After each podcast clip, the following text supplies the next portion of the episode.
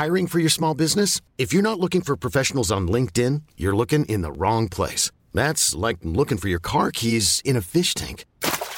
LinkedIn helps you hire professionals you can't find anywhere else, even those who aren't actively searching for a new job but might be open to the perfect role. In a given month, over 70% of LinkedIn users don't even visit other leading job sites. So start looking in the right place. With LinkedIn, you can hire professionals like a professional. Post your free job on linkedin.com slash achieve today. What do you like listening to? Um, chart music.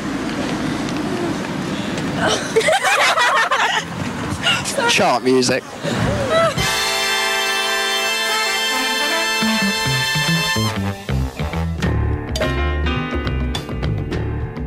Hey up, you pop crazed youngsters, and welcome back to Chart Music, the podcast that gets its hand right down the back of the sofa of a random episode of Top of the Pops. I'm your host, Al Needham, and as always, I'm joined by two people who know their shit backwards, forwards, sideways, and inside out. First up, my man Taylor Parkes. Hello, Taylor. How are you, sir?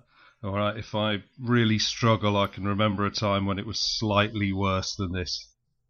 So Excellent. That's, That's good. It's good. Brilliant. And my second guest was right with us from day one, and he makes a very welcome return. David Stubbs. David, how are you? Oh, no, I'm not doing so bad. Thank you very much. Excellent. It's a very Uh, sunny day.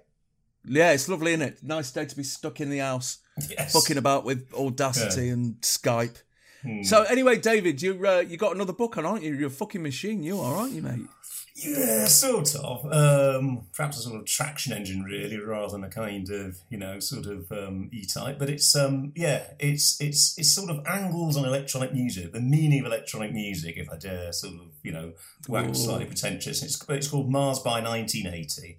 So that Right. has a kind of resonance, you know, with people who were probably around in the 20th century, which, as we know, was the best century apart from the, um, you know, the Holocaust and the dictators and whatever. But Well, um, yeah. other than that, Yeah. pretty good century, and um, definitely not a you know this one's not a patronage. So there's there's an element of the sort of nostalgia of futurism and electronics as part of the kind of theme of the whole thing. So yeah, that's what I'm doing. It definitely improved about halfway through, didn't it? That century. It did, yes, Uh, I was just say yeah, anything anybody born after 1945 had a pretty good deal.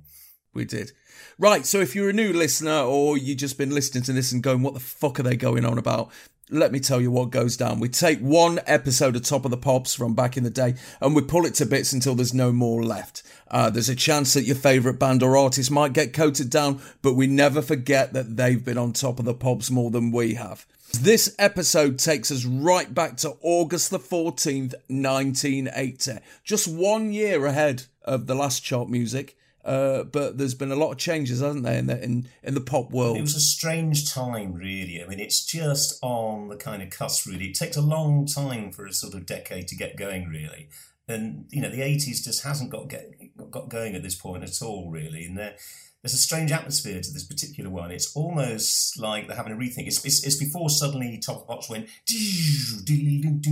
and the colour came pouring in Flags and all balloons, sides. yeah. Yeah, and the whole new pop explosion happened. It's a weird little hiatus. There's almost, I don't know what they're trying to do here, but the vibe is almost, I don't know, sort of reflective. It's almost a bit old grey whistle test like the vibe. Whereas the dance Isn't studio, just? there's no sort of like, you know, dubious sort of flirting with like, you know, people in the, um, you know, in, in the crowd or whatever, you know, that's all, you know, it's almost, it, it, it's, you know, it's more the kind of the man bonding between, um, Roger Daltrey and Tommy Vance. Um, so it's immediately they set a very strange vibe, and then that's really odd opening in which Roger Daltrey says, "Well, I'm gutted. I came along see the Clash, and they're not playing, are they?" It seems to me it's not so much that the 80s haven't started yet, but there is in fact a sort of cultural interregnum between the 70s and the 80s. If you look at the the very late 70s, the post-punk 70s, Mm. and the very early 80s, that's a that's a period all of its own of uh, Minder and Not the Nine O'clock News, and uh,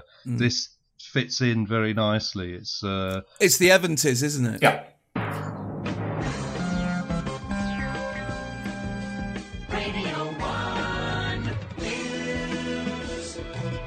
So, what was in the news at this time? Well, Jimmy Carter has just accepted the Democratic nomination in New York. A state judge in Texas has blocked the exhumation of Lee Harvey Oswald, and four glue sniffers are on trial in Glasgow for watching their friend drown while they thought they were just hallucinating. Margaret Thatcher visits the 12,000 family who've bought their own council house in East London and is booed by the rest of the street. But the big news is that Donington is getting ready for the first ever Monsters of Rock at the weekend. The cover of the NME this week is The Beat, and the cover of Smash Hits is The Police. The number one LP in the UK is Back in Black by ACDC. In the USA, the number one single is Magic by Olivia Newton John, and the number one LP is Emotional Rescue by the Rolling Stones.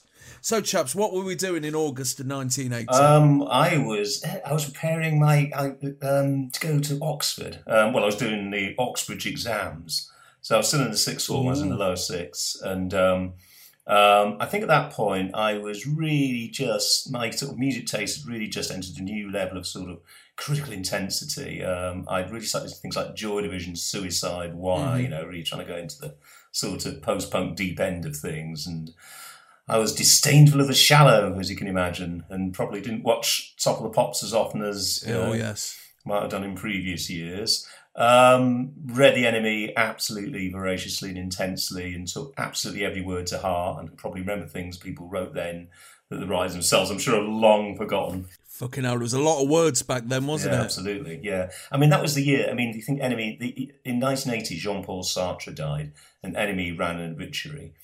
Um, I don't think that would be happening. Can't imagine in that nowadays, can you? 2017. Um, so yeah, the NME was a part of this kind of sort of intensity. Um, um, yeah, it, it, it was obviously a very sort of fascinating, formative year for me. And I was also another thing that about me at that point is I was absolutely shit scared of nuclear war. Um, you know, I really was. I just didn't really dare to think more than two or three months ahead um, in terms of the world, you know, carrying on, what have you. Um, I was absolutely paralysed with fear about nuclear war. Taylor. I was uh, was playing football and being a pain in the ass, same as same as now, except I could still play football. What about music though? What you were- what were you into then? Um, I was too young, really. I think it was 1980 was the year that I got into music because I remember when John Lennon got killed at the end of the year, um, and I'd, I'd never heard of him. Um, and then within six months, I was a Beatles fanatic. So that was kind of, yeah. I'm just, I'm still uh, watching Top of the Pops as a, yeah, as a sort of detached observer. You know what I mean?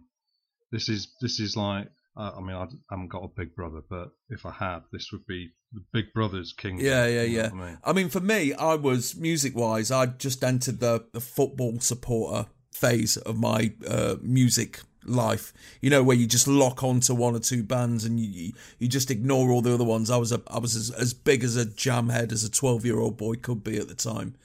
But more importantly, the August of 1980, I got my first job, which was uh, a program world, a football program shop in uh, in Nottingham. So yeah, happy days for me. So, what was on telly tonight? Well, BBC One, uh, Liquid Gold, The Regents, and Dollar have all been on Cheggers Plays Pop.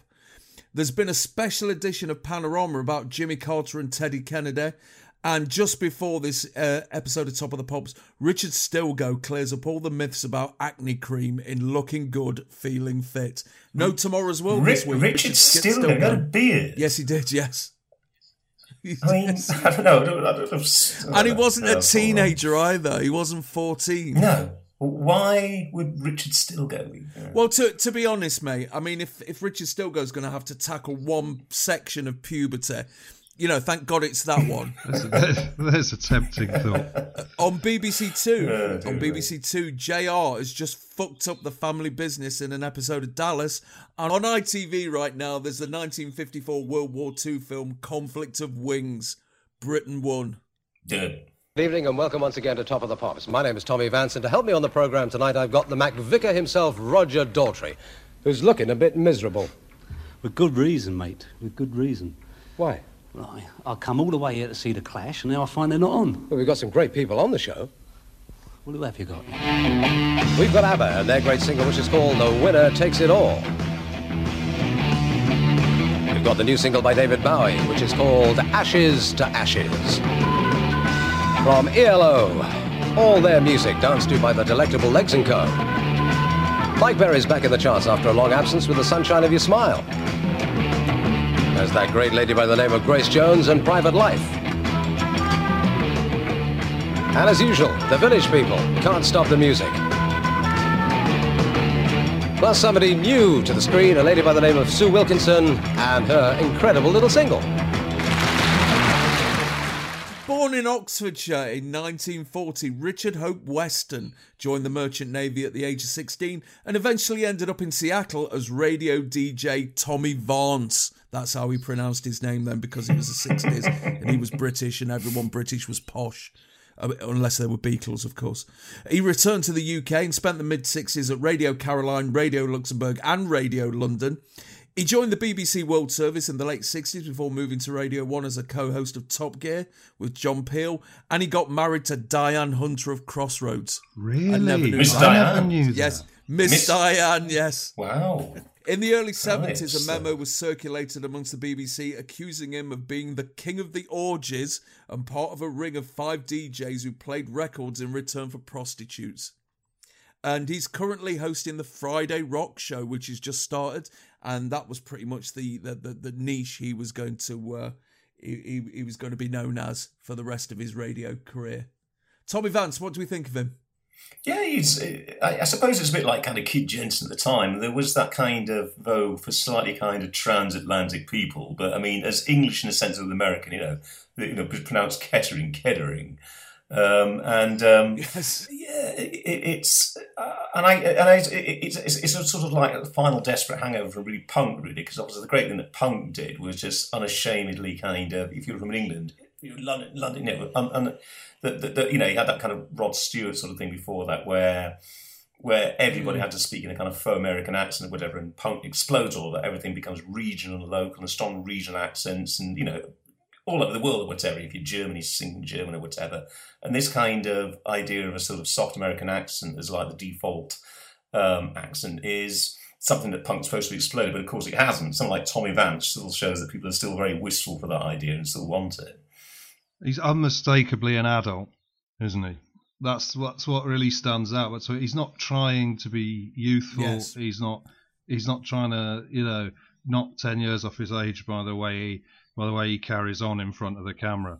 This is he's a man. Yeah, in a in a child's world.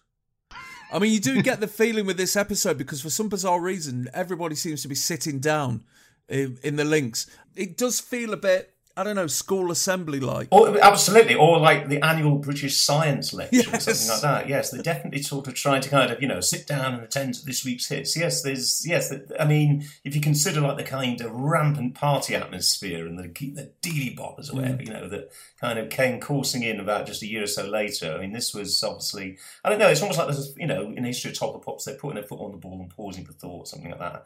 But yes, for some reason they've decided to make it slightly whistle testy um, and almost have a kind of critique going on. And obviously, in his albeit slightly facile way, I think Roger Daltrey is there to have a sort of sidelong angle on this whole top pop business, you know, with his various kind of comments and snarky remarks and what have you. And Tommy Vance sort of playing straight man to him there, you know. Well, why is he on? Well, Top of the Pops has just come off a nine week break due to the musicians' union strike, which happened after the BBC had axed five of its 11 house orchestras. And this is the second one since the layoff. You remember that strike, don't we? The middle of the middle of the 80s, all those violinists huddling around mm-hmm. braziers, throwing bricks at police officers and stuff. yeah, yeah, yeah. Yeah, second, yeah, secondary opinion from like orchestras in Scotland and stuff. Yeah, yeah, yeah. So, for some reason, possibly to do with an enforced relaunch, Top of the Pops was going through a phase of having guest co presenters. The previous week was Elton John. Uh, the week after this one was Cliff Richard.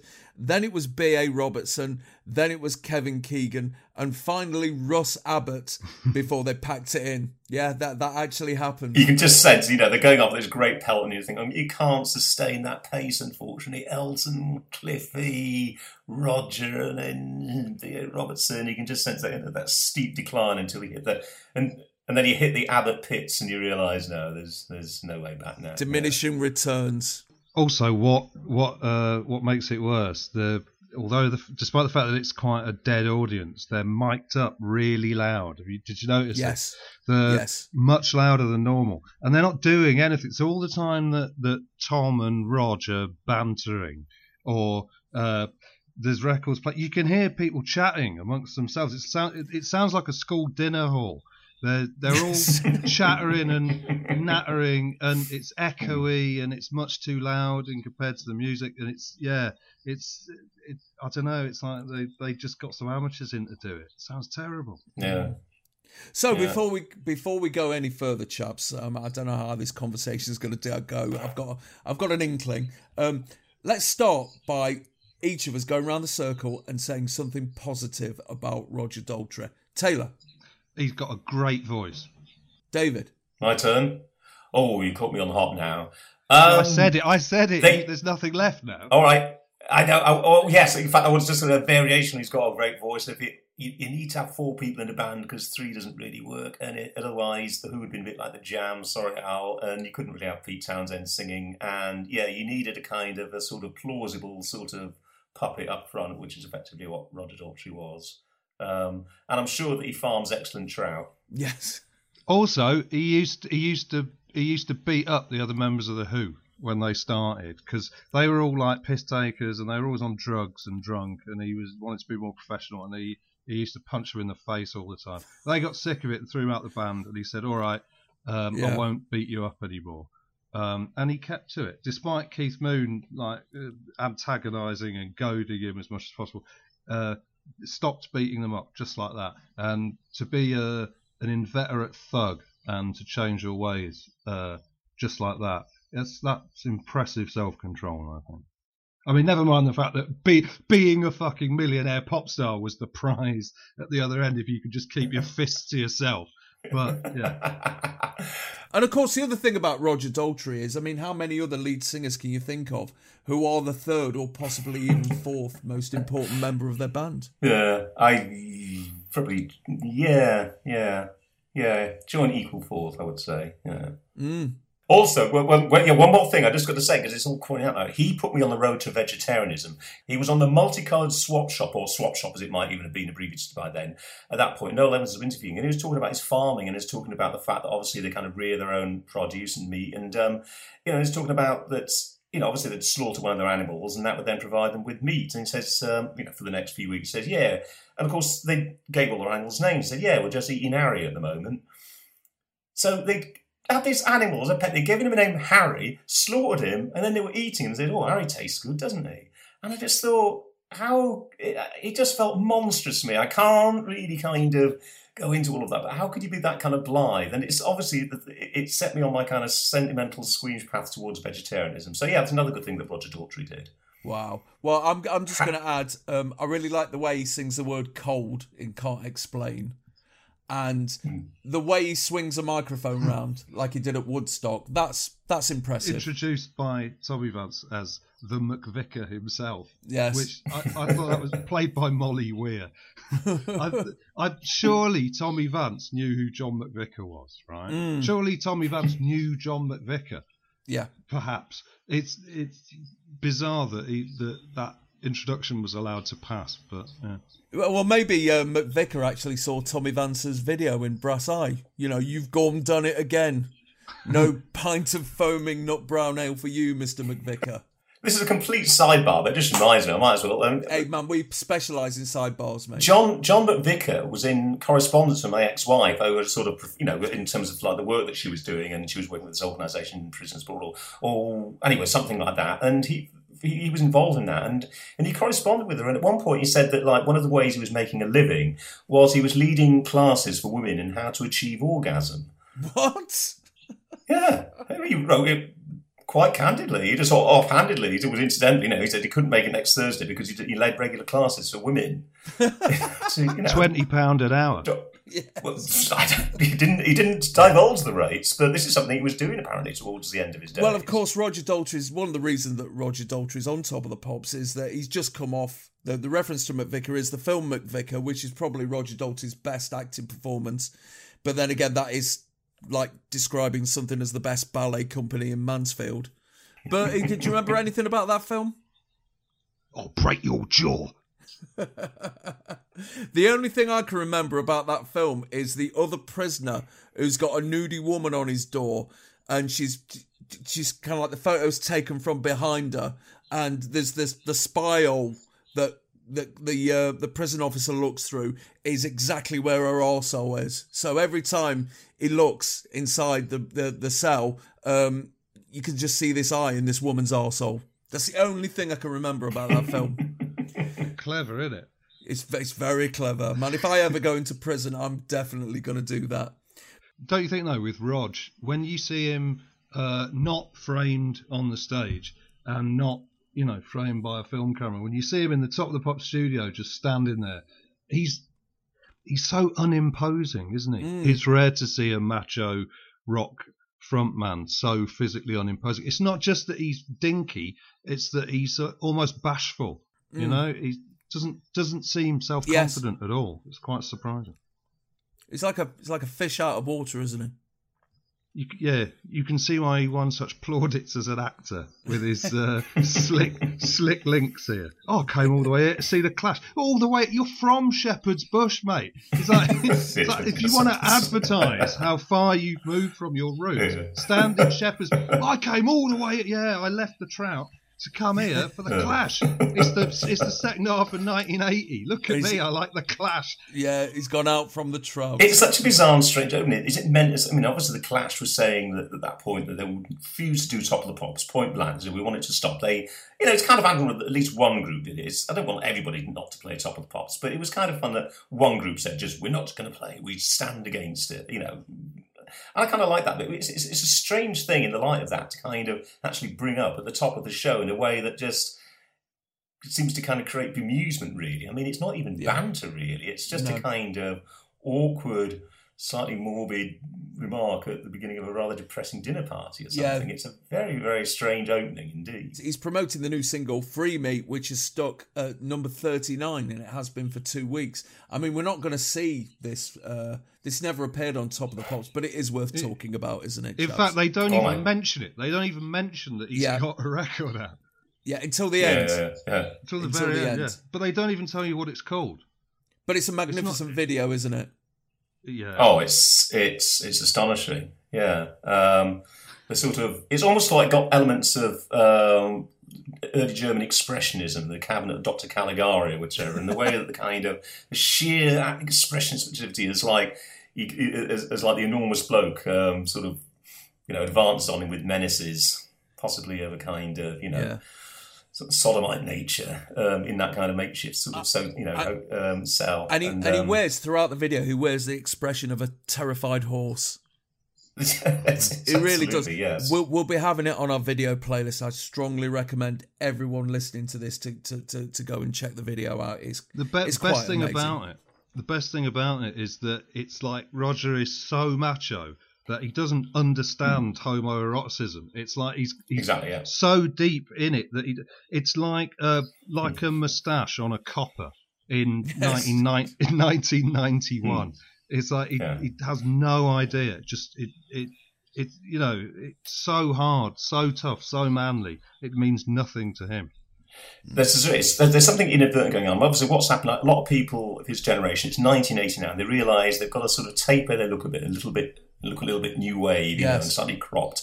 And the result is something that is, yes, inadvertently um, homoerotic, definitely. Well, I, I, I'm of the opinion that the, the 70s began when um, Roger Daltrey developed a perm.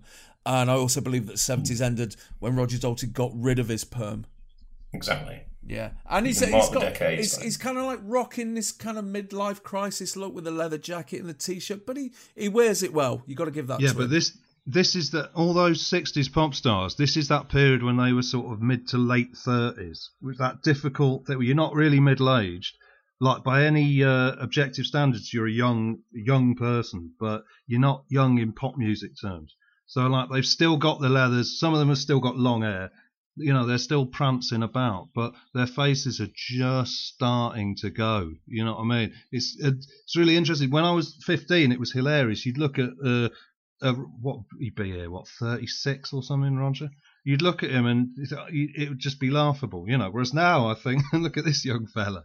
we're used to having the top 30 rundown right at the top of the show. But now you're being told exactly what's on. Is that a good thing or a bad thing? I think it's a very bad thing myself. Yeah, the idea is that you, you see that and you think, oh, I mustn't switch off. I- I've, I've got to hang on for Sue Wilkinson. uh, but it's, it, you know, it could work both ways. It ruin, ruins it, really, doesn't it? Ruins Yeah, absolutely. I mean, it- this is it. It's it's you know, it's just taken away the sort of sense of breathless suspense and the ascent through the hit parade. It's um, yeah, yeah. Again, it gives it back to you know, it's almost like a kind of academic paper. It's just like you know, uh, the characters of academic writing is like to say what you're about to say.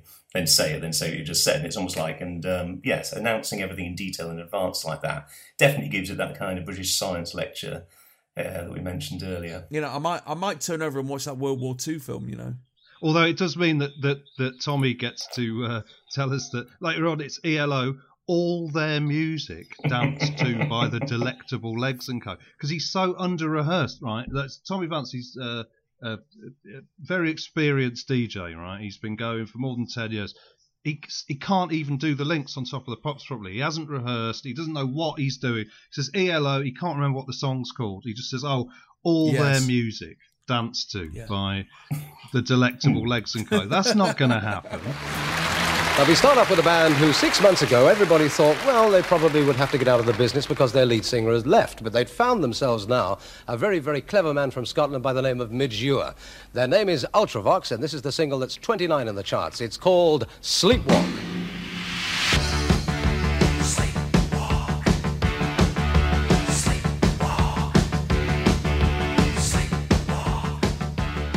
Tommy Vance can't be bothered to stand up as he points out that everyone had thought Ultravox had shot it, but then they met a very clever man from Scotland.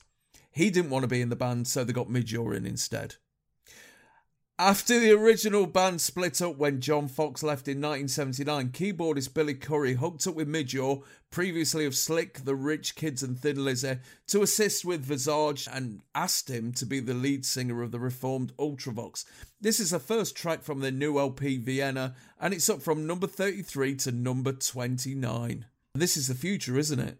As far as 1980 goes, synthesizers and all all that palaver. Well, absolutely. I mean, it, it, it's strange really because he's obviously, as you point out, he's a serial opportunist. Is um, Midge Ure, you know, it starts off with Slick, who are set from the same stable as Bay City Rollers, then jumps on the whole punk thing with Rich, you know, Rich Kid or whatever, and obviously sort of flirting with Thin Lizzy in the meantime. And then all of a sudden, you know, this kind of electro pop. And he's probably a little bit, in fairness, he's a little bit further ahead when it comes to the electro pop thing, as, uh, in terms of what's going on. Although you know, things are moving very quickly at that point. Um, so, yeah, so here he perhaps does look like some sort of electronic music pioneer or whatever, um, as opposed to the kind of essentially the opportunist he always was. But Yeah. um, like a lot of the songs of the time, I have to say that it starts very arresting and it catches the catches the ear, but you want it to fuck off after a bit, don't you? Yeah, oh yeah, yeah, after about 30 seconds, yeah. But I, I Yeah. think the key thing about this is it might be the first time that a, a load of people are standing behind a load of keyboards on top of the pops without beards and flares. True, but they but they do have to deal with the. I think the problem that we discussed last time we did this. Uh, the the question of how to perform from behind keyboards. Well, exactly, yes. Uh, in this case, they solved the problem with a a, a legs only rubber man dance. That, Yes. that the guitar guitarist from Fine Young Cannibals would have rejected as too undignified. The, the funny thing is as well, you look at Midge in this, and he's still at this stage where the, in his own mind there is a sense in which he's like Bryan Ferry. yes. he really he's doing those sort of turns and like putting his chin down and that. It's oh, it's awful because you look at him and all you can hear is the landlord has specified that no DSS. Right? that's, that's there's no there's nothing nothing of Bryan Ferry about him at all apart from the sense of being uh, quite empty inside. and the untied bow tie. But he's got Yeah, it so but- I mean, I symmetrical. could do that, it looks know. like it, it looked. The first time I saw this, I thought it, it got like two wine bottles around his neck. To- It's he's he's gone for that kind of like you know lounge lizard look, but he's got it so precise that it just it's it's just it's just self defeating. If, but if you're something like Midge Ure, this is how you ultimately get by. I mean, absolute sort of brazen confidence and shamelessness and disregard for like past complete failures or whatever. It's it's you know it's how, it's, that's how you do it, I suppose. Well, he's gone for Um, like Taylor says, he's gone for Bryan Ferry, but the the, the Hmm. overall look is Eddie Shoestring, isn't it? it's Yeah, and then there's of course the Tash as well. There which, we go. um, yeah.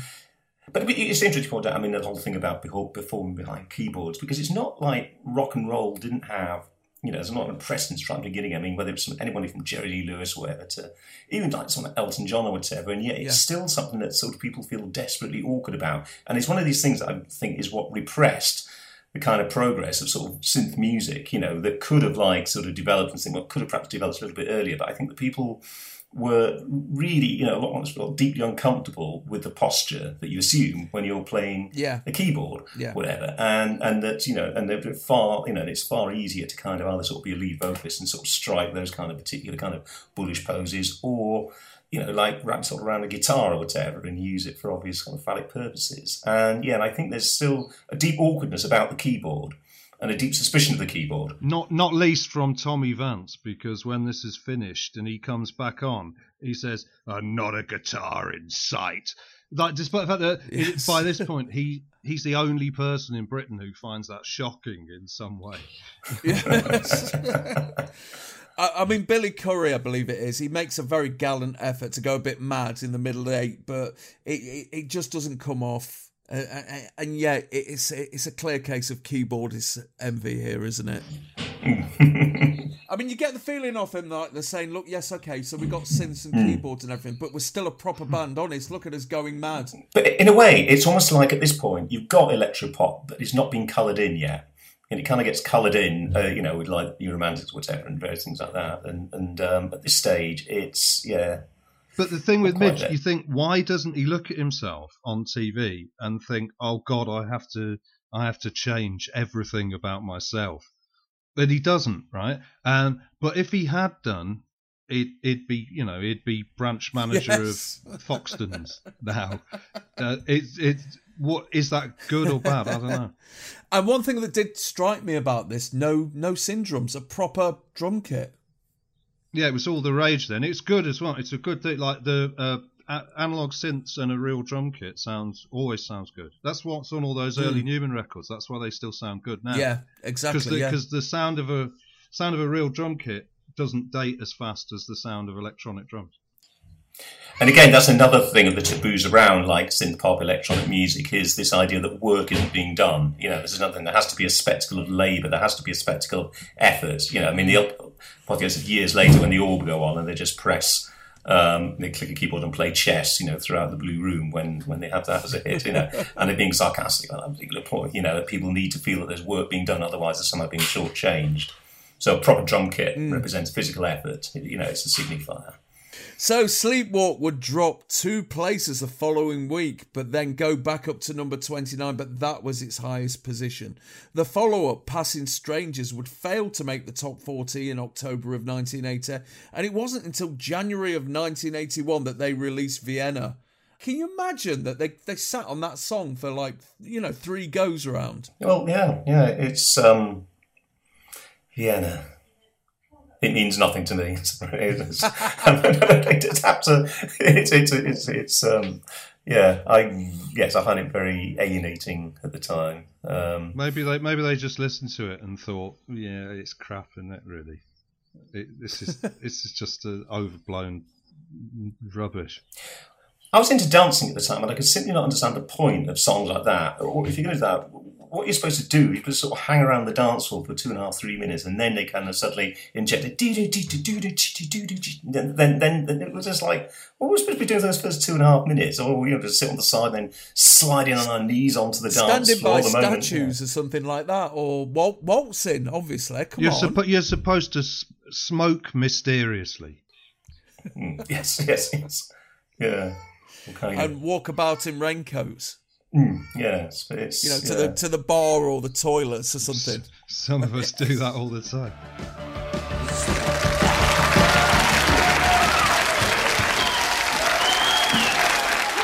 And that was Midge Ure, who's the lead vocalist now with Ultravox. And the record's number 29 in the charts. It's called Sleepwalk, and not a guitar in sight. Let me turn now to Roger Daltrey. Roger, recently, I think, just come from the States, isn't it? You've been Yeah, doing a tour? did, a, did a tour over there with the Who, yeah. Uh-huh. Good tour? Yeah, down in Texas with the sun. I wonder where you got the suntan. Yeah, they got all our sun down there, mate. Yeah. What about uh, new album as far as The Who is concerned? Well, it should be out in around uh, February. Uh, We're still recording it. It's taking quite a long time, but uh, hopefully February. I've always wanted to ask you this question. With regard to singers, what sort of singers do you like? Who do you listen to? Oh, so many. I think it's easier to name people I don't like, It is. but there's a, so many people I like. Would you react positively to David Bowie? Yeah, one of the governors. Great I'm- guy. I'm glad you said Always that. something different. Because here he is. And this piece of film, incidentally, cost something like £40,000 to make. And it features David Bowie with his new single. It's gone in straight at four, and it's called Ashes to Ashes.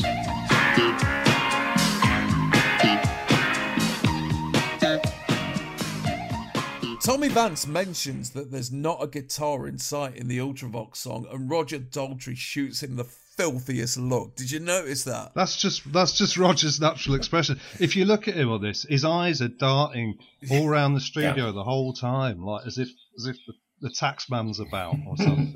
He, does, he doesn't look comfortable at any point. Or a really big angry trout? Harry's back. Even in this episode, you can sense that dark new forces at world, you know, the forces of disco and inauthenticity and guitarlessness are all gathering like Oh, storm God, clouds, yeah. and you know, and Roger can sort of sense in his bunions that you know things things have gone afoul. There's a brief chat about The Who's latest American tour, which was a success. And then a discussion about David Bowie, who, according to Daltrey, is one of the governors who hmm. always brings something different. And Yeah. according to Tommy Vance, is called David Bowie. Oh, which did he is- drop the B bomb? Oh yeah, yeah. He does it all the way through, all the way through. Yeah. That's awful. Did, have you ever said Bowie in your lifetime?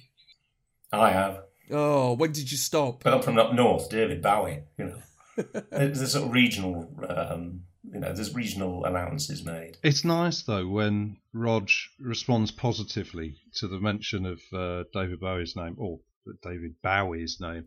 Um, Yeah. It's sort of like it's terrible, but it's like you know when you're talking to like an old bloke or a stranger at a Yes. bus stop or in the pub or something, Yes. and he's really rough-assed, Yeah. and somehow the conversation gets round to like a delicate subject or something, and you're like your Yeah. heart's in your mouth, and he says, "I don't see anything wrong with it," and suddenly you turn into one of those upper middle class liberals. Well done, well done, Yes. well done for, for for not being a bigot. It's a bit like that, you know what I mean? It's like, oh, he, oh, Roger, he likes David Bowie. He's not, yeah. So the lead-off single from forthcoming LP, Scary Monsters and Super Creeps. Uh, this is the follow-up to his cover of Alabama song, which got to number 23 in March of 1980 and is fucking mental. As Tommy points out, it's a hugely expensive video, but it was actually made at a cost of over a quarter of a million pounds, which is a bit more than the £40,000 that Tommy mentions. It was filmed at Pett Level in East Sussex with Steve Strange and a few of his mates, who had been asked to appear in it the night before when Bowie pitched up at the Blitz Club. Despite being described in the review section of Smash Hits as not a hit, it's this week's highest new entry at number four. I think it is the first point at which um, you sense a song being defined by its video. I mean, you know, it's not so hmm. many years later that people would say things like, "Have you seen the latest Paula Abdul single?" or something like that, which is just something an inconceivable, Yeah. weird thing to say to people of an early generation. But you do absolutely associate this particular single with that video. And of course, that mm. raises the complaint that people have with videos is therefore you've got a single association with a piece of music, and it's which is a bit depressing. You should have a million associations, you know, or imaginary visual associations with a piece of music. But we kind of saddle with this one really. And to me, I think that as because I don't, I mean, I don't know. It, it's to me, it's, it's it's the infancy of video. There's a lot of money heaps in it. There's a lot of ideas in it. There's a lot of color, and there's a sort of sense of the nascent sort of come. But in itself, I think it's just a bit of a rubbish video. Just technically, it's that era where people don't use grainy um, imagery. You know, it, it's everything is studio lit. You know, you don't have that kind of sort of filmic grain that you get on videos a bit later on. I think lends them a slight air of sophistication. Probably, you know, the all, all the kind of naivety, the slightly daft and conceived ideas are almost like overlit. You know, because everything. You know, it's it, everything's slightly overbright, and of course, a lot of the kind of you know the effects or whatever when he's bobbing in the water look pretty awful, or whatever. So I suppose I've always had a slight problem with that. At the same time, it is an absolute, you know, it- it's a moment. I mean, it is a futuristic moment. It's just in itself, I think it's, uh, you know, a bit of a mess. Because I remember working in the program shop, one of the managers there was a bloke called Dave Bullis, and he was an absolute fucking Bowie head. It was, it was insane about him. And I remember when it got to number four, listening to the charts that, that Tuesday, and he was just running up and down the counters, just punch in the air, and he's like, yeah, fucking Bowie's back. See, this is his best single. I think. I think Ever? this is his best single. Yeah, I think this is his best single. But uh, it, I hate the video, and I always have done, and I think it's awful because this is the side of of Bowie that gave us Toyah and Hazel O'Connor and uh, won the juggler. This is this is it. It's the bit that everyone likes to sort of sweep under the carpet, you know. That as well as being fantastic, he, he was also a pillock, you know, and brought us brought into pop music this uh, sort of dreadful kind of amateur avant-garde theatre stuff. It's like Well, there was this the the, the, the pop harlequin or whatever. Let's face it, Leo Sayer did it a few years earlier. yeah, but uh, but the, but the yeah. thing is with Bowie, it he did it with enough quality in the actual music that it allowed pop music to be more thoroughly patronised by people who are into highbrow art, right? Like I went to that V and A exhibition about Bowie a couple of years ago, Yeah. and it was uh, it was all right. But whenever you read the stuff, like the the blurb that went with the exhibits, it was this terrible terrible thing that like they had no idea of what the actual value of David Bowie was, right? That, which is that he was a, a great singer and a great songwriter and a intriguing stylist. And uh, Hmm. th- th- this is it's not that he brought kabuki theatre into pop music or something. That's not important. Nobody cares. It's the what it is. It's that also there's something there's something deeply patronising about it because these people they're into highbrow art. They know that someone dressed as a fucking Pierrot walking along an hmm. orange beach and then reacting hmm. to having their picture taken by a paparazzo as though they've been shot with a gun is not good art, hmm. right? This is isn't good art. It's crap, right? It's like fucking street corner shit. But they they know, but they treat it be, like as though it should be taken seriously, like it's the best that these rock and roll fellas can do. You mm. know, like a dog making a paw print, or a or a kid who's been raised by chimpanzees pointing to himself and, and saying Daniel. Right? it's, just- it's like incredible achievement Yeah. by the standards of rock and roll. This is bullshit. The whole point is that, that it's a fundamental mis- misunderstanding of what rock and roll is. The idea that if you if you do something that a proper artist would would sneer at, mm. That makes you automatically better than Bo Diddley. It's fucking offensive. I- It's like I uh, it's like with the literary thing, where people like Christopher Ricks would elevate someone like Bob Dylan or whatever, you know, because he's the one thing that redeems the whole medium because um, because of the words, because of lyrics, and because he almost aspires to the condition, the altogether superior condition of literature. Yeah, Yeah, but the thing is, what what they're also missing is that the point is in rock and roll, you can dress like a cock and hmm. make some sort of grand failed stab hmm. at profundity or whatever.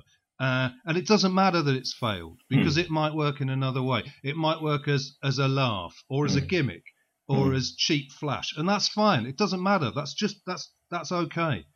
You, you have the freedom to do that in pop music in a way that you don't in uh, other art forms. Um, it it yeah, and as soon as you lose that concept of that, all the all the, the all the possibility is uh, drained out of pop music. But it's a good song though, isn't it? Yeah, it's his best one. I mean, is this the weirdest number one single there's ever been? It's got to be up there, I think. what up the week, mouldy old dough? See, I can never remember what was number one. It was Kings of the Wild Frontier number one. No, it wasn't, No. was it? Because that's that's a weirder record sonically than Ashes to Ashes, or as Yeah. weird. But people don't think of it mm. like that. And isn't it a shame that Steve Strange didn't get in Boy George and someone out of Spandau Ballet to walk in front of that bulldozer? Because then it would be like the next generation, like paying homage to to the source. Hmm. But but then again, he probably thought, "Fuck that! I'm having all the all the glory." I often thought it was a shame that Steve Strange didn't walk in front of a bulldozer. And what do you think? What do you think David Bowie's mum's saying to him there at the end? I think it's a cry. It's, it's either it's either take that makeup off and get a proper job, or I don't care who you I don't care who you are, Duck, as long as you're happy. It's either or, isn't it? Yeah, I think it's the latter, really. You'll always be my son. just, you'll come out of this phase, don't worry. Yeah, you You always you do. start making estate agent music in a couple of years. So the following week it hit number one and it stayed there for two weeks, eventually being knocked off by Start by the Jam. The follow up, Fashion, got to number five. The Scary Monsters would be his first number one LP in the UK since Diamond Dogs in 1974. Ashes to ashes, to. He's still one of the greatest. Anyway, there's uh, an awful lot I'd like to say about Legs and Co. But I'm afraid uh, they'll probably bleep me out if I do. But what I can say is here they are dancing to a ELO song all over the world.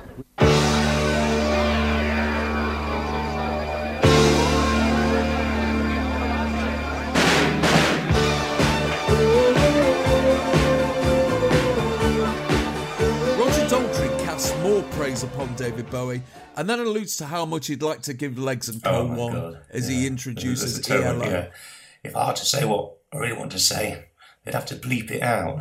And it is, Oh, I can imagine. do you- do you Remember that film he was in in the mid 70s, Lisztomania, where he's just there on the end of this massive cock with Yes. loads women on it. That, I think that's I think that's what he was thinking about. See the same the same thing that makes Roger Daltrey a great and convincing rock and roll singer and frontman of the old school. Um, also, offstage leads to this, right? and it's it's relatively benign Mm, compared to what some of these people have got wrong with them. Yes. Uh, but but it hasn't aged well. No, it really hasn't, has it? it's, I think that's the nicest way of putting it. I mean, it's just a strange thing. I would have to use ex- expletives. I mean, how would those sentences pan out that wasn't in any way kind of actionable in some way? It's, uh, yeah, um, yeah. It's, but what's the strange thing, of course, Pan's People as ever. Um, there's a kind of, I think they're just Legs beginning to, at this point, oh yeah, sorry, Legs and Co. At this point, I think that people like Hot Gossip from getting you know, they're starting to kind of realise there's a gap in the market for somebody that actually dances in a rather erotic way. Even now, so there's just a tiny bit of bump and grind going on in the Pan's People and in Legs and Co's routines. But most of them are still doing these kind of this weird little lexicon of like Yeah. little kicks and sort of grinds and sort of eurythmic type movements or whatever that you know wouldn't look out of place at the kind of grammar school. Yeah, I mean, you're right, You know. David, because at this time, uh, Hot Gossip uh, would be dancing with black men. and um, yeah, you also had uh, Hill's Angels, they just started. And uh, yeah, even Little Yeah. and Large had their own dance troupe called Foxy Feeling. And Yeah. do you remember them? There was the roly I do not. I can clearly remember the competition they had to name the new Top of the Pops dance troupe, and even as a kid, being a little bit, um, a little bit unnerved when it was legs and like this sort of disembodied, uh, objectified legs and co, right? And it's like, you know, I. It was like it's like the runner-up was pussy, etc. You know what I mean? Or like, tits plus. And it- Arse Incorporated. meat. Meat. Here they are. Yeah i know. It's it's it is disturbing but i don't know. It's uh, oh, the thing is to counteract that they've all got names like your aunt is do you know what i mean? They're, they're called jill pauline rosemary Pauline. sue um lulu it's mm. like yeah, it's like you can't go and see your auntie Lulu. It's it's almost like it's another bucket of cold water over the audience. You've got to So they're dancing to All Over the World by ELO, formed in Birmingham in 1970 by Jeff Lynne and Roy Wood as an offshoot of The Move. ELO had a debut top 10 hit with 1053 Overture before Roy Wood left to form Wizzard. Jeff Lynne took over and the band had 19 UK chart hits, 13 of which went top 10. This is a follow up to their first and only number one, Xanadu, with Olivia Newton John, which is still in the charts at number 20, and it's the second cut from the soundtrack to that film, which starred Olivia Newton John, Gene Kelly, and Swan Art of the Warriors. And it's up from number 24 to number 18. Do we talk about the song or do we talk about the routine first, chaps? I think, well, no, the routine. I mean, you can certainly say about Flick Colby that she was never afraid to kind of um, give a kind of absolutely literal, scrupulously literal interpretation of any given song. So there's the world, and there they are all around it. Yeah, they've got a massive globe that they're all dancing around, and it's it's like a sexy version of the International Day episode in Peppa Pig, the one that ends up with global yes. conflict in the adventure playground, and the line right. Oh, "Great Britain, is on the slide." On the slide, yeah. Legs and Co are dancing on podiums in front of a huge rotating globe like a sexy BBC One logo of the time. Shall we go through the, the nationalities, Taylor? I've been examining this very closely. There's, uh, there's, um, uh, yeah, the the some of them are pretty obvious, right? Like there's, uh, well, the- most the- of them are pretty obvious. yeah, the lass in the stars and stripes and cowboy hat. Yes. fairly safe bet that she's representing America. There's Mm. uh, one with chopsticks in her hair and a kimono. Sk- Um, a skimpy kimono. A Yeah, of course. What else is there? There's a, a sort of um, a Scot in a in a tam o' shanter and a, a little kilt. Um, yes. There's a, Sort of like porn star kilt. yeah, basically. There's a there's a, a, a I think Hawaiian, but Yes. despite the fact that they've already got America, and it's that is part of America, so maybe it's just a general Polynesian with a sort of a, a flower lee or whatever they're called. Yeah, she's got she's got a lay and a scrap lei, of glittery material wrapped round her arse. That'll do for Hawaii. yeah. And there's uh, there's Hen Night Lederhosen as well, isn't there for Germany? That's right, sort of yeah, lederhosen um, and a, one of those little alpine hats. The mystery Yes. is the one at the front. Yes. Who Yeah. now we, we did a bit of pre-production on this. We had We a little, did, yes, a little chat. It's like, can we establish what nationality she's supposed to be? Well, I looked at this, I showed a friend, and we came to the conclusion that it's Britain, right? Right, why? Because she's got. Because she's got this big tiara thing on. Yeah, that looks yeah, like it, railings. The, yeah, it looks like park railings, but it's still Yeah. a crown. And I think the dress is, uh, I think the dress is a Union Jack, but we just can't see it because of the degraded quality of the video file. Yeah, I think so. There's God, no other would- explanation. It's a process of elimination, and I know there's already a Scot. So you say, Yeah. well, we've already had Scot. Well, yeah, but we've already had Hawaii and America. yeah, and they're different to us anyway, aren't they? Well, yeah, but they're not in 1980. They, you know, No, that's true. they were perfectly happy to. yeah. But yeah, course. it's. I think that it's supposed to be Britain. That would also explain why she's at the front. Right, beat that. Well, and, and and the thing is, they're all on podiums, so it's got this go-go element about it. But they they, they seem constrained, and that they're not free to do the normal shit. But again, it's like 50-50, isn't it? It's go-go-ish, and yet done in a kind of chase Yeah. sort of 1950s sort of way. It's it's um um Yeah, it's more stop, Hmm. stop than go, go, isn't it? But my theory about the last one is that maybe she was going to wear a skimpy hijab, but they got cold feet at the last minute because you know 1980 Death of the Princess and all that, and uh, she had to rummage around the bottom of the Legs and Co dress up box, which, judging by the skimpiness of the outfits, it's about the size of a shoebox. So yeah, Had to go well, down the local park with a hacksaw. Yes, yes. so the song ELO. How do we feel about ELO? Ooh, I used to have a kind of um, aversion to ELO because basically there was a lot of competition around 1980, in fact, for um, the record player. We had like one record player between three boys, and like it was competition, three way competition between me wanting to play All Kind, Me, Joy Division, Me, Suicide, whatever.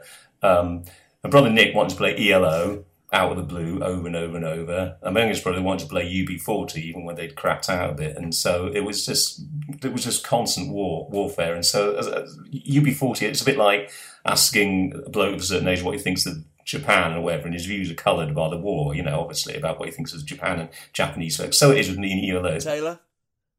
My view of ELO is uh, tainted by the fact that they tortured my granddad. It's probably best not to say that. Um, you see, I'm I'm from the West Midlands, and ELO, it's like along with Slade and Jasper Carrott, it's sort of a, it's like it's like what the Beatles are to Liverpool. You know, you sort of you- you're expected to like this, right? You have to you have to ex- feel this local pride. Um, but I'm from that generation that sort of reacted against that a little bit. Um, they're all right, but it's you know the you really only need you only need the to hear one song because if you layer that much production on everything you do, ultimately it you know the surface is identical on every Mm. track. I mean, personally, I like this song. I, I, I much prefer it to "Don't Bring Me Down" and um, "Rock and Roll Is King." I think, it, I think it, this to, to me, this is probably the last great ELO song. It's certainly better than Xanadu, which got to number one. They're all right. They're all right. There's nothing wrong with them. You know, I I got nothing nothing bad to say about them beyond that. But they're they're like bland in the in the truest sense, right? Not in the sense of oh they're bland as in they're you know there's something wretched and feeble about them. They're just bland. They're just they're bland like chicken korma, you know. But I mean, the thing that gets me is if if you're having a party all over the world, where do you put all the coats? Yeah, imagine imagine the, trying to get a cab back. you know, is, is it fucking? Yeah, come on in. Uh, yeah, Germany. That's the coat room. I'm in Botswana. Can you can you? Yeah, I know. It's how long's it going to be then? And if anytime anybody mentions a party and pop or rock music, you realise you think that like this event could have done with a bit of a kind of pre-thought from a sort of experienced entertainment secretary, basically. And this is yet another case in point. So, all over the world jumped up to number 11, its highest position. Uh, the third and final track from the Xanadu original soundtrack, Don't Walk Away, only got as far as number 21. And the follow up to that, Hold On Tight, was their last top five hit. Anything else anyone wants to say about Legs and Co? Yeah, but they'd have to bleep me out if I did. Oh, they, I tell you, I'd do time if they could see inside my brain.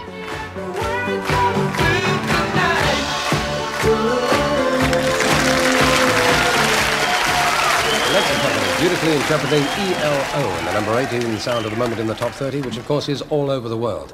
Now, here's a song that first came out in 1913. It's taken 67 years to become a hit. But a hit it certainly is. It's come into the charts at 22. It's Mike Berry and the sunshine of your smile.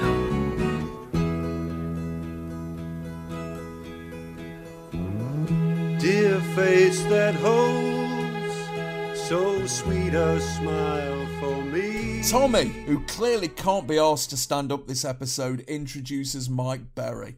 Born Michael Bourne in Northampton in 1942, Mike Berry had his first chart hit in 1961 with a tribute to Buddy Holly, which was banned by the BBC for being too morbid, and a number six hit in 1963 with Don't You Think It's Time. Both songs were produced by Joe Meek. After a career as a racing driver, he returned to music in the 1970s, having a few hits in Holland as a rock and roll revivalist, and an actor in over 50 adverts, which led to him playing the dad in Wurzel Gummidge, making him the second cast member to have a top 40 hit in 1980. Do you remember the other one? Geoffrey Bayldon. Wurzel's song by Jon Pertwee got to number 33 in March of this year, which was just the Wurzel Gummidge theme tune. Uh, in 1980, he linked up with Chas Hodges of Chas and Dave and recorded this song, which, as Tommy Vance has pointed out, is dead old. It's up from number 37 to number 22. Uh, It's straight between the eyes of your gran, isn't it, Taylor? Yeah, it's it, and it's not as good as I got them. Can't get enough of them blue ribbon blues. No, it really isn't. blue ribbons, the wafer biscuit I always choose. Um, that was his best work, but yeah, he looks like one of CI5 that isn't Bodie or Doyle. Do you know what I mean? Yeah, the one that one that dies in that episode. Yeah, his days are numbered. Yeah, Uh, but he, he has a it's brief conversation with them, telling he- he's had enough and he's getting out soon. yeah, And yeah. then, then a Hiring for your small business? If you're not looking for professionals on LinkedIn, you're looking in the wrong place. That's like looking for your car keys in a fish tank.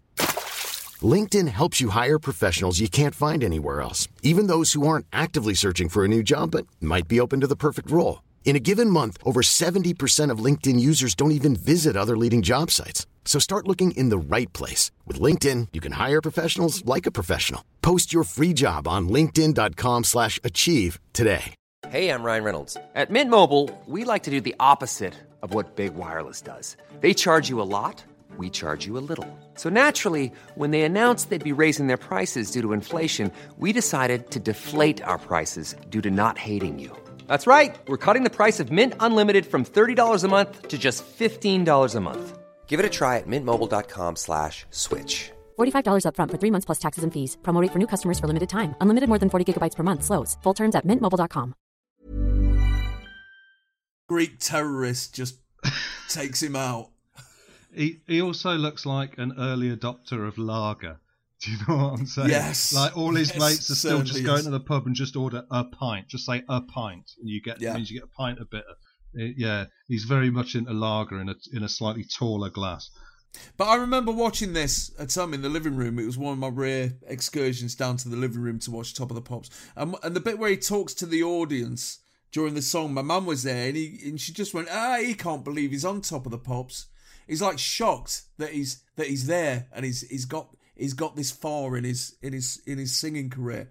He's wearing a standard C&A suit with an open shirt, but he, but it's not too open. I mean, the the kind of like the couple of years ago, probably be right down to the navel. But you know, we're we're moving away from that disco period, aren't we? Here, but yeah, I mean, he's not he's not using sex to sell the product. He's uh, no, he he he's he's aspiring to be what at the time was known as dishy, right? You know that yes. sort of male attractiveness that is not overtly sexual or macho, uh, dishy. But you know, 1913. You know, this song was written in 1913. Well, I mean, there would have been people sitting in living rooms, probably thousands upon thousands of people sitting in living rooms, sitting watching Top the Pops because the telly was always on unless it was a power cut. So they're, they're, sitting watching it. Thousands upon thousands of people with memories in their childhood of the Edwardian age. Um, and, you know, and actually, no, know, Top of the Pops did have that kind of, you know, for a long time, it did appeal right across the generations. Yes. And it was very conscious of doing so. And it was very much kind of an active part of the kind of pop market. You know, was, you know, was, was people of that age. And that, that probably have obtained right up until the early 80s. Yeah. Yeah, I mean, I have to say that the the, the, the, the advert that stands out for me, the one that he did, was one for I think it was Thomson Holidays, where he's just sitting in his chalet and he's he's got really, he's, he's kind of like his hands and legs and even his toe extends, and that that freaked me out as a ah. kid. Do you remember that one? Yeah. He's sitting in this wicker chair and he's not moving anywhere, and he's wearing double denim and he's uh, I remember his arm extends about 20 feet to rub sun cream into his wife's back. Uh, at least I think it was his raw wife. It might not have been. He might have just been a an extendable molester. but yeah, anything else? Uh, anything else to say about this song? It is proper Radio Two nonsense, isn't it? Or Radio Two as it was in 1980. I think we've deconstructed every last possible atom of it. So the single would jump up to number 13 the next week and eventually made it to number 9. The follow up, If Only I Could Make You Care, only got to number 37. However, he would go on to replace Mr. Lucas in Are You Being Served? and would dominate the final ever episode when his character Bert Spooner lands a record deal and gets the entire shop floor to back him on a recording of Chanson d'amour.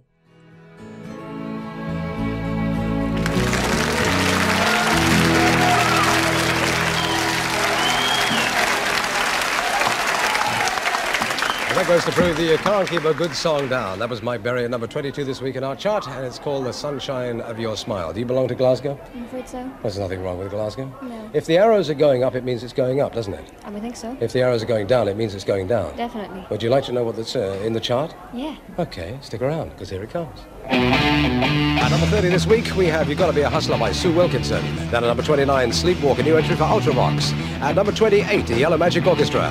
At 27, a new entry, Can't Stop the Music Village People. At 26, Neon Knights by the Black Sabbath. At 25, Me, Myself, I by Joan Armatrading. At number 24, Private Life, On in a Minute by Grace Jones.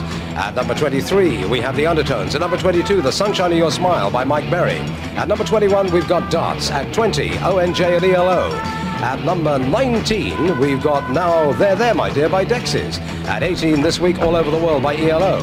At number 17, Are You Getting Enough? Hot Chocolate. At number 16, Feels Like I'm in Love. Up 13 places, Kelly Marie. At 15, Bad Manners. At number 14, Could You Be Loved by Bob Marley. At number 13, Tom Hark. Up 13 places by the Piranhas. Babushka, Kate Bush at 12. And at number 11, we have Mariana. Up three positions by the Gibson Brothers. And on camera three, we've got Roger Daltrey. Oh. He does go on. Anyway, time for a whole song now with a, a lady here for her first time live. Grace Jones with a Pretenders song, Private Life.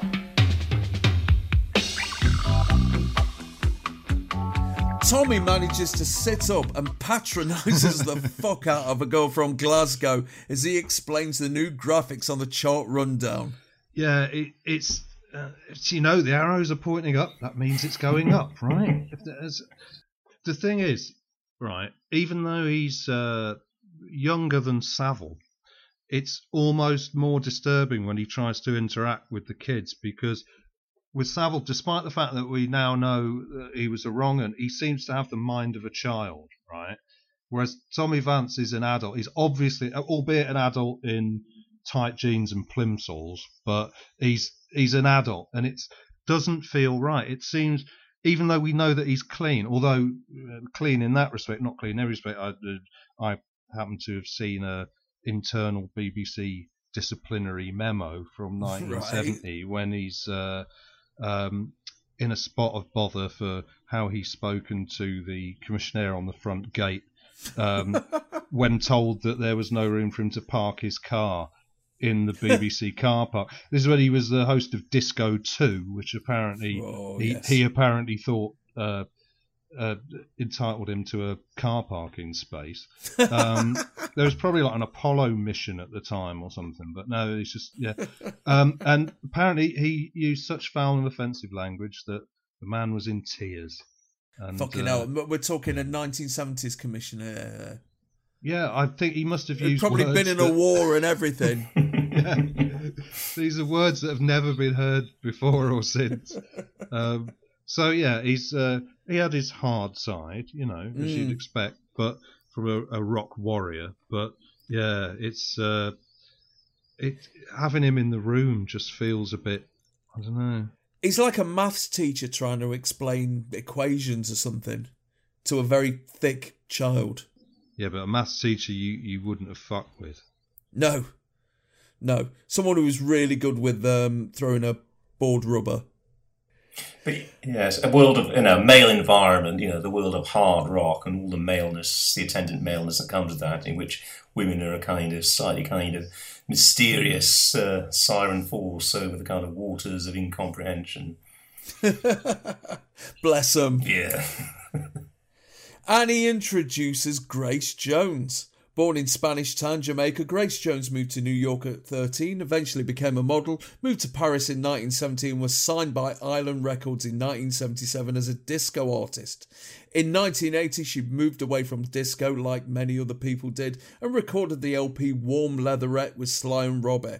This is the third release in a mere three months from that LP and the first single from that album to make the charts.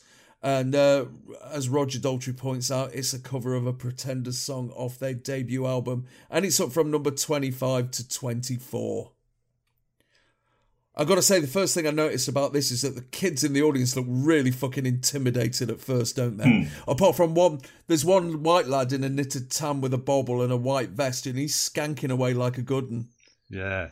No, sorry. Uh, Also, but also it's a, a super Anglo-Saxon top of the pops audience, and you know they Yes. can bop around to. Uh, but as soon as the track comes on, that's actually got a kind of a wicked, complex, invasive rhythm. They Mm. have no idea what to No, do. absolutely no idea. If they can't do some variant of the skinhead stomp, they're just they're lost completely. Uh, you know, also the, obviously clearly the way that she presents. I mean, obviously she's bringing that kind of hauteur that comes from you know working as a kind of model or whatever, you know, to pop. You know, that's part of what she does. But it does look incredibly sort of.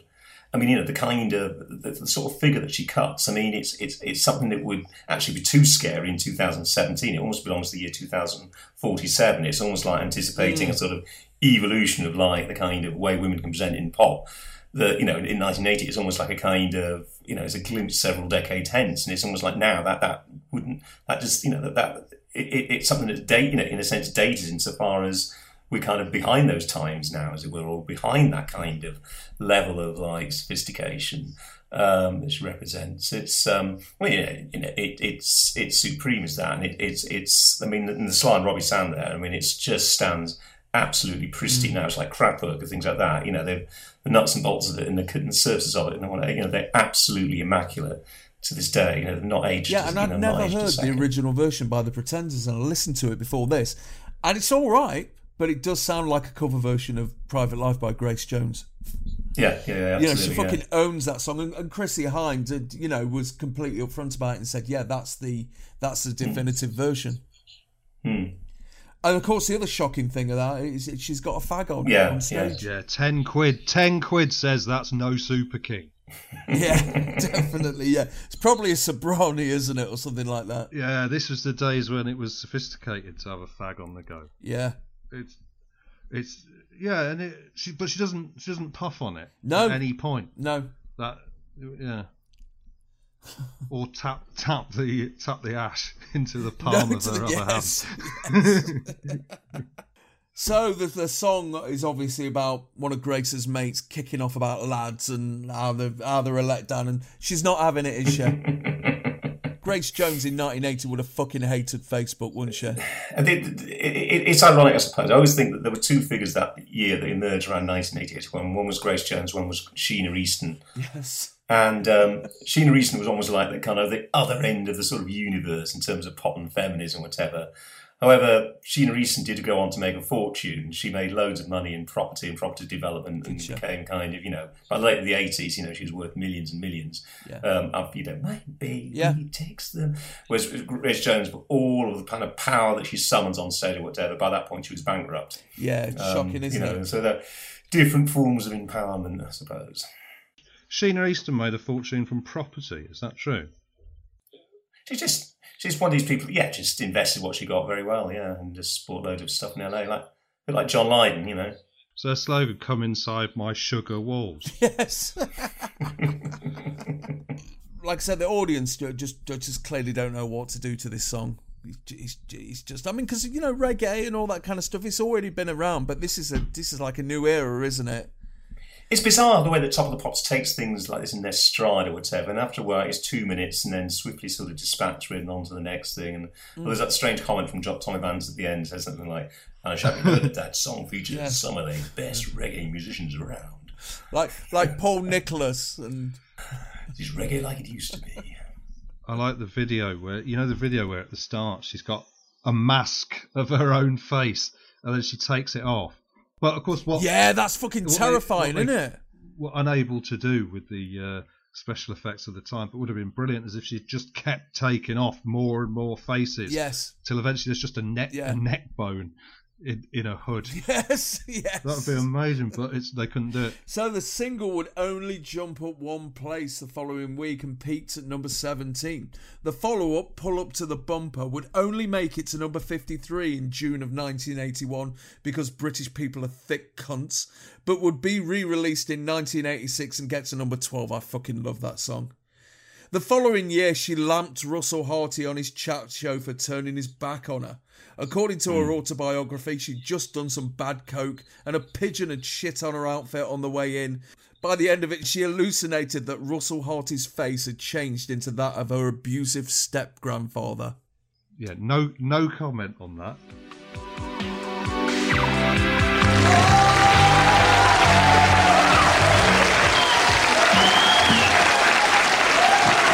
That lady is as cool as both the poles on our planet. Grace Jones at number 24 this week in our top 30, and it's called Private Life. And incidentally, the record features some of the some of the finest reggae music, musicians in Jamaica. Can't get me words out. It's a bad lady, she is, isn't she? You uh, know the sort of singers you like, like David Bowie, and you like rock, obviously. But what about disco? I can see you bopping along Oh, to disco. can't stand it. Oh, it's terrible. It's a terrible shame, Rog, because here come the village people, and you can't stop the music. Watch your backs.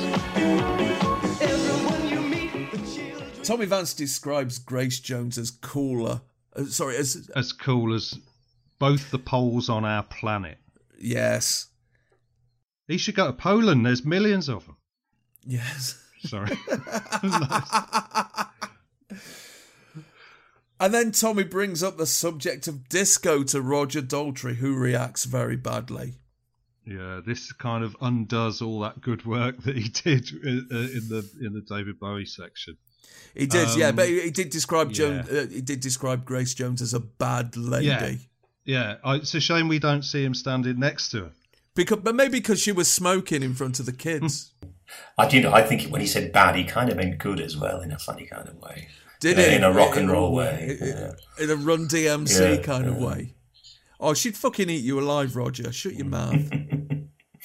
It's difficult not to hear Roger's uh, blanket condemnation of disco uh, as being somehow linked to his uh, pro Brexit uh, remarks of recent years. Yes, You got oh, that it comes from the fucking hell, same yes. part of his brain somehow. You know what I mean? What did he say there? He said that we had all these great bands and Yeah. everything, and then the then Ted Heath in the EU well, ruined not quite. it. He said, or he said, basically, he doesn't quite understand the difference between uh, correlation and causation. He he said, uh, anyone who's worried about leaving Europe, look back at the '60s. It was all great. We had all these great bands like the Who, uh, all going all around the world, all the fashion and all the, and it, we weren't part of Europe then. It, um, then it all went to shit in the '70s. It's like Roger. He, it's as if he saw somebody throwing a stone and then a moment later saw somebody else rubbing their head. therefore, uh, yeah, it's but it's yeah, you can't help but feel it comes from the same sort of quite small part of his brain uh, that Uh, is closed the door on disco, and indeed the same small part of his brain that he then puts into gear with a the notorious bit that people who've only seen this episode on the BBC repeats will not be aware of. Yeah, Tommy introduces the village people, and Roger says, "Watch your backs." I mean, to be fair to him, he's just come out of prison. you know, there's a lot of that sort of thing goes on in the showers. Apparently, if you watch lots of prison films. So the village people formed in New York in 1977 through an advert in a music paper which read "Macho types wanted, must dance and have a moustache." the village people sold 1.5 million copies of YMCA in the UK in 1978 and followed it up with "In the Navy," which got stuck in the number two slot for now. This is their first release in a year, the follow up to Go West, because they've been spending time making the film Can't Stop the Music. It's gone up from number 64 to number 27. David, do you remember the, the Watch Your Backs reference? I, yeah, and I mean, I, I don't remember the Watch Your Backs episode. I only saw that subsequently in in, in, in Oh, know, I remember in, in some retro clip. But no, I didn't.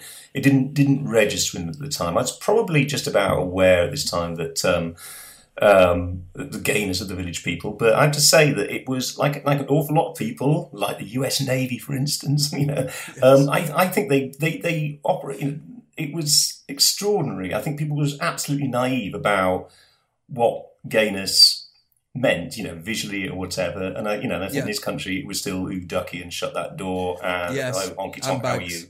And and I think that the, the vast majority of people would actually, you know, adults or whatever, didn't have to be kids or whatever, looked at the village people and thought, here is a kind of yes, a cross section of um, American maleness, and um, Yeah. obviously dancing to that particular popular meme at the moment, um, disco. No, because everyone Um, dances disco, didn't they? Everyone dancing disco, and like men, I'm sure the men have got to earn a living for their wives and families and their, and their families and their children. Um, they would naturally be um, participating in this as um, male musicians, and um, yes, and why not as a gimmick represent the um, the gamut of maleness and its various uh, types and forms. I mean, it just didn't. Didn't just didn't there was just absolutely zero recognition of the, the sort of subculture of gayness and what it represented. I mean, when we just didn't encounter this or certainly recognise it for what it was. It's it's, it's extraordinary, really. And um, I mean, know, the I, fact I- is, I believe I believe it had already gone round the playground by this time that the village people were gay, because someone Yes. read it in a paper. Even though only Yeah. one of them was gay, the uh, the, the uh, Native American one. Mm. But when did And you find, talk- David? When did you find out that the village people were gay? Oh, about five minutes ago. Um, no, it was, um, yeah, probably about nine. No, probably about this time. I didn't really devote a great deal of thought. I was too busy being intense about Joy Division and suicide and all that kind of thing, and didn't sort of devote as much thought to the village people as I should have done. But um, no, I was probably when I started reading the music press, I was kind of conscious of of their gayness, and you know, and that was probably an issue that. Um, you know, as a little northern lad or whatever, I was, um, you know, processed at a fairly leisurely pace. Um, but, um, but no, I mean, I, I- what's extraordinary about that? Obviously, it's a time in which homophobia was so rife that people didn't even recognise what it was or whatever. That people could operate in, in, in that, that, that. That's the hilarity of the village people that they could just operate in plain sight in the kind of absolute sort of middle of the pop mainstream, in the absolute centre of the pop arena, and be that, do that, whatever. And it's just like it's, it's the equivalent of the 19th century when Oscar Wilde calls a play called The Importance of Being Earnest. You know, and, and a lot of people didn't understand that earnest was a kind of uh, was code for gay. It was very earnest. Was like at that time that was, that was gay. So you know, calling a play the importance of being earnest is just having this wonderful cognizant, wonderful snook. You know, an establishment has no idea about homosexuality and where he comes from, etc., etc. It's glorious that, you had this kind of period in which they, they could do that, and then you, you know, and obviously then subsequently in the eighties, there's a massive, you know, there are.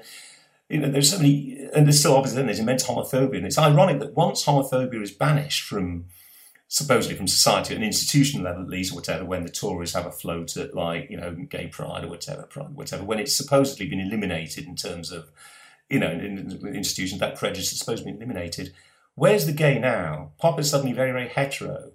And like you know it seems that it is ironic that like you know there was so much kind of as it were gay in pop in times of like sort of you know institution institutional homophobia or whatever widespread homophobia. And now that that has supposedly kind of subsided or whatever, or been banished to the margins and is now unmentionable, similarly, you know, there, isn't, there doesn't seem to be a kind of overtly gay presence anymore in pop. You know, I- I've never figured that out. Well, the the gay the gay now is on primetime ITV every Yeah. night, right? The the that that camp aesthetic has now been uh, absorbed into the mainstream in such a way that it's that it's uh, it's no longer funny or flamboyant or well, you know, not like it used to be, right? It's a it's kind of a mainstream thing, and it's a shame because it kind of rather than operating as a sort of a as a, a mockery or a burlesque of the seriousness of mainstream culture, it's now just replaced the seriousness of mainstream culture, um, which I Hmm. don't think was ever the original idea. Hmm. Have you ever seen the film "Can't Stop the Music," of which this is the theme Yes. song? Yeah, it's a, it's a hard watch. I Yes. sort of thought it was going to be great. I thought it was going to be a hilarious uh, camp extravaganza. Yeah, Mm. and it sort of is, but the defining feature of that film is not uh, camp; it's cocaine. It's Yes. too cokey, much, much too cokey. Um, it's like it's like your fifth line of really shit coke, and you half expect your head to light up like a Christmas tree, but what actually happens is you, it's like your brain turns into scrambled eggs, and it's just uh, your internal weariness is stronger than any superficial spurious energy. You know, trying to get through the end of that film is, is impossible. Yeah, Really, it's just Xanadu's this- a lot like that as well. So you got these two really fucking shit overblown films out at the same time, and they're and they're leaving their taint on the uh, on the what's his name on the charts. yeah, it's a wash of smeared colour and Yeah. muddy sounding music and Steve Guttenberg on roller skates. Yes. And uh, the other thing is nobody in And the Bruce film is- Jenner starting to think about making some serious life choices. it's the the the village people problem was that they were trying to bring their film out when no one gave a toss about the village people anymore. Exactly. It yeah. was this film came out on the same day as the Blues Brothers. It's like, Right. no, no, no. This is gone. This is this is the eighties now. It's uh, you know, Yeah, but they were ready for it. Remember? yeah. Well, they, That's- they that's- thought they were anyway. The other thing, if you watch that film, it's supposed to be about the village people's formation and rise to fame, Yeah. but it's set in the year that it came out because people keep going, "It's the '80s now. It's the '80s. this is all going to be different." And it's like, why are you putting together a disco group in the '80s then? And it's like they live in a universe where the village people haven't previously existed but are forming in 1980. Well, the same thing would have happened to them uh, as happened to that film. So how old, how, you, how old were you here, Taylor? You about what eight, nine? Yeah, I was about eight. This was just What do the village people mean to you? uh, wedding disco, what you know, wedding Yeah. reception disco. It's like, yeah, that, that was about it.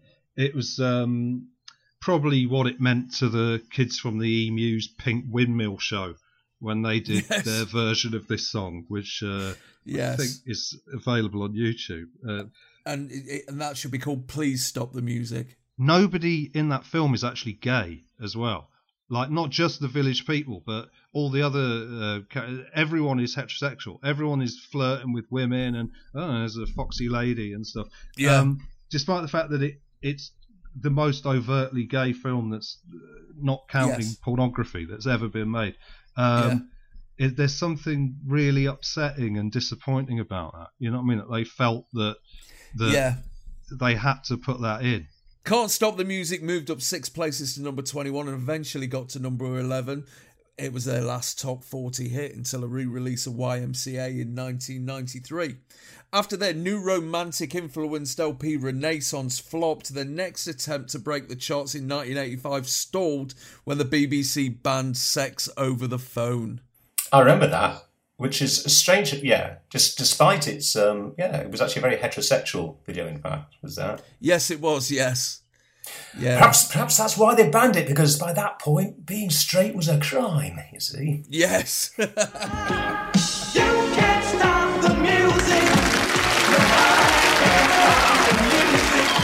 Well, they haven't got the Clash, but uh, they've got some lovely birds on this show. And here's a, a really lovely one with a cleaned up version of You've Got to Be a Hustler if you want to get on. Sue Wilkinson. I remember Sally from number four. She always had boys queuing up at her door. Roger is still moaning about the Clash when everyone knows that the fucking Clash don't do Top of the Pops, but is once again distracted by the crumpet as he introduces Sue Wilkinson. Sue Wilkinson spent the 70s as a songwriter who was signed up by Chas Chandler, former manager of Jimi Hendrix and Slade, and recorded a song called You've Got to Be a Scrubber If You Want to Get On. She was informed by Doreen Davies, the executive producer of Radio 1, that the record might get some airplay if she changed the title, took out the words bitch and hooker, changed now she's mixing with the queen to mixing with the cream, and changing the chorus which went the only women making it are women who are taking it and faking it while lying in the sack on their back in the sack. It was then picked up and played to death by Kenny Everett and Dave Lee Travis, and it's up this week from number 40 to number 30.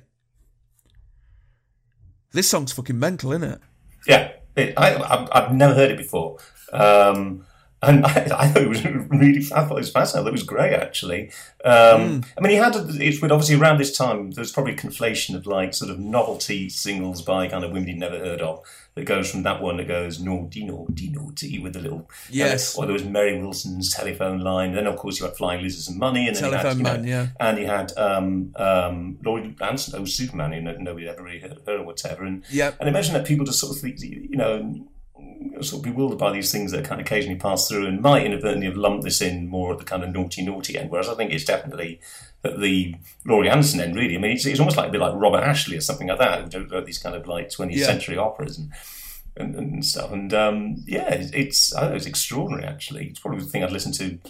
It's not got the absolute, in a way, it's something like Oh Superman is very sort of nagging and insistent. And, you know, there's actually, this is actually Yeah. in a way, it's more involved in a sense, really than that. It's Mm. it's it's probably not as successful as a piece of pop music because it's not got that kind of simple sort of pulsating, nagging sort of um, thing that occupies your mind in a sense. But it's a fascinating uh, little anomaly in pop history, actually. Yeah, and uh, It's a very 80s song, isn't it? yeah, yeah, definitely. But you know, just in terms, I mean, of this is ju- this is before kind of like bonk journalism and checkbook Yeah, yeah, yeah. journalism. Yeah. And she's she's she's fucking nailed it, hasn't she? Yeah, yeah, yeah. It's like a little bit of sort of yeah performance theatre or something like that. It's um, yeah, it's Mm. amazing that it slipped through. Actually. Taylor.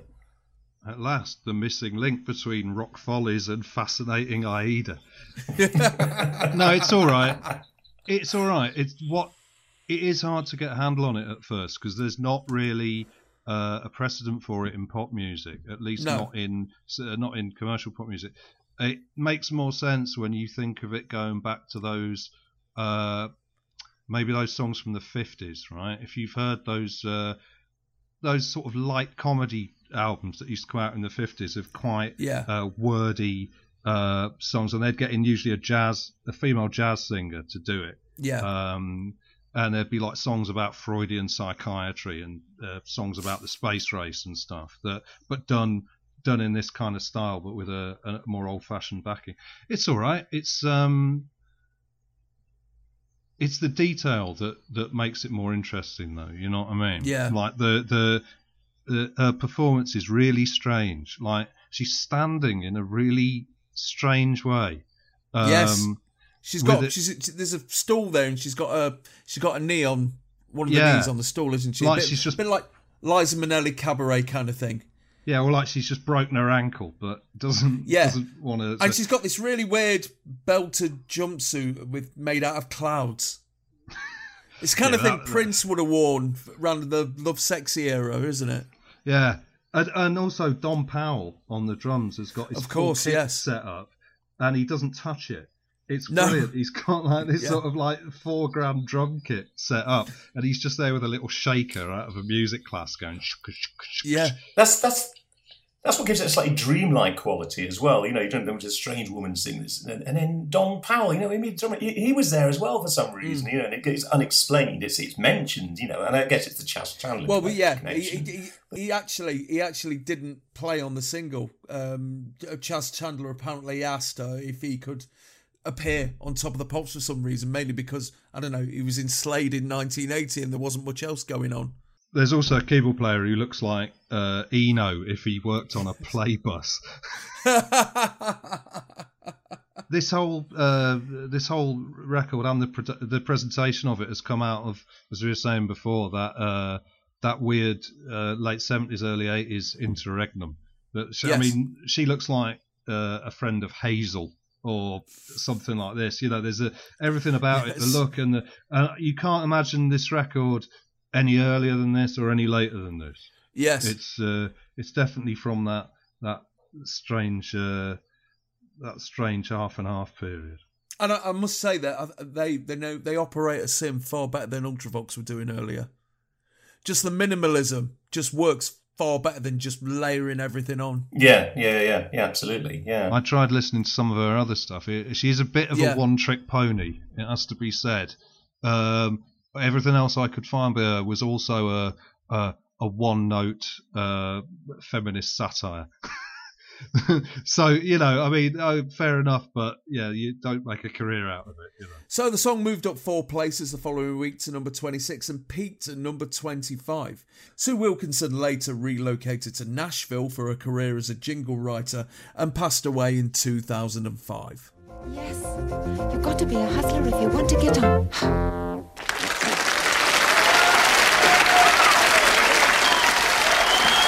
that's Sue Wilkinson, at number 30 this week, and you've got to be a hustler if you want to get on. Are you going to take her advice, do you think? No, I don't think so. you don't think so. But next time you listen to the song, really listen to it, because the lyrics are very clever. Did you recognize the drummer? No, I didn't. I'll tell you, it's Don Powell out of Slade. Now I think I can satisfy you. Would you like to know what's in the top 10? Right. Okay, here it is. At number 10 this week, we've got Funkin' for Jamaica. Up six places for Tom Browne.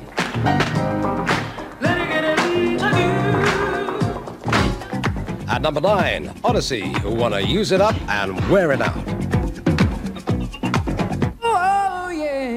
Great singer, Leo Sayer, this week at number 8, More Than I Can Say. Up three places to number 7 this week, George Benson, and Gimme the Night. Gap Band, great dance record. Oops, upside your head at 6.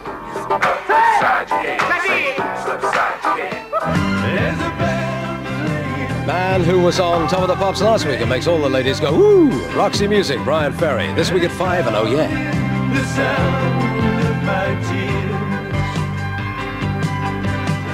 From absolutely nowhere to number 4, that's Bowie Power. Ashes to Ashes by David Bowie. Hope you're happy too. I've loved all of love. Sheena Easton is into the top 3 at number 3 this week. Still 9 to 5.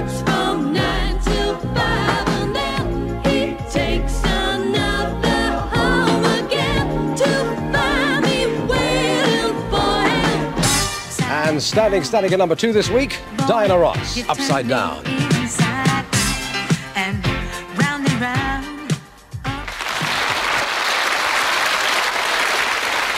the number one record in the United Kingdom this week is the same as last week. A beautiful song put together by a great bunch of singers from Sweden. It's ABBA, and the winner still takes it all.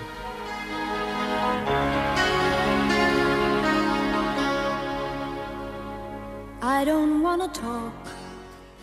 So another great Vance link. Are we going to talk about this? Of course we are. Tommy Vance homes in on a different girl and starts hassling her, and it's quite uncomfortable to watch. First of all, he's It is. he's given us the He's uh, basically saying, Are you going to be a slag? yeah. Are you gonna you gonna take her advice then? Like as if like she's gonna go, yep, Yeah. yep, uh, yep.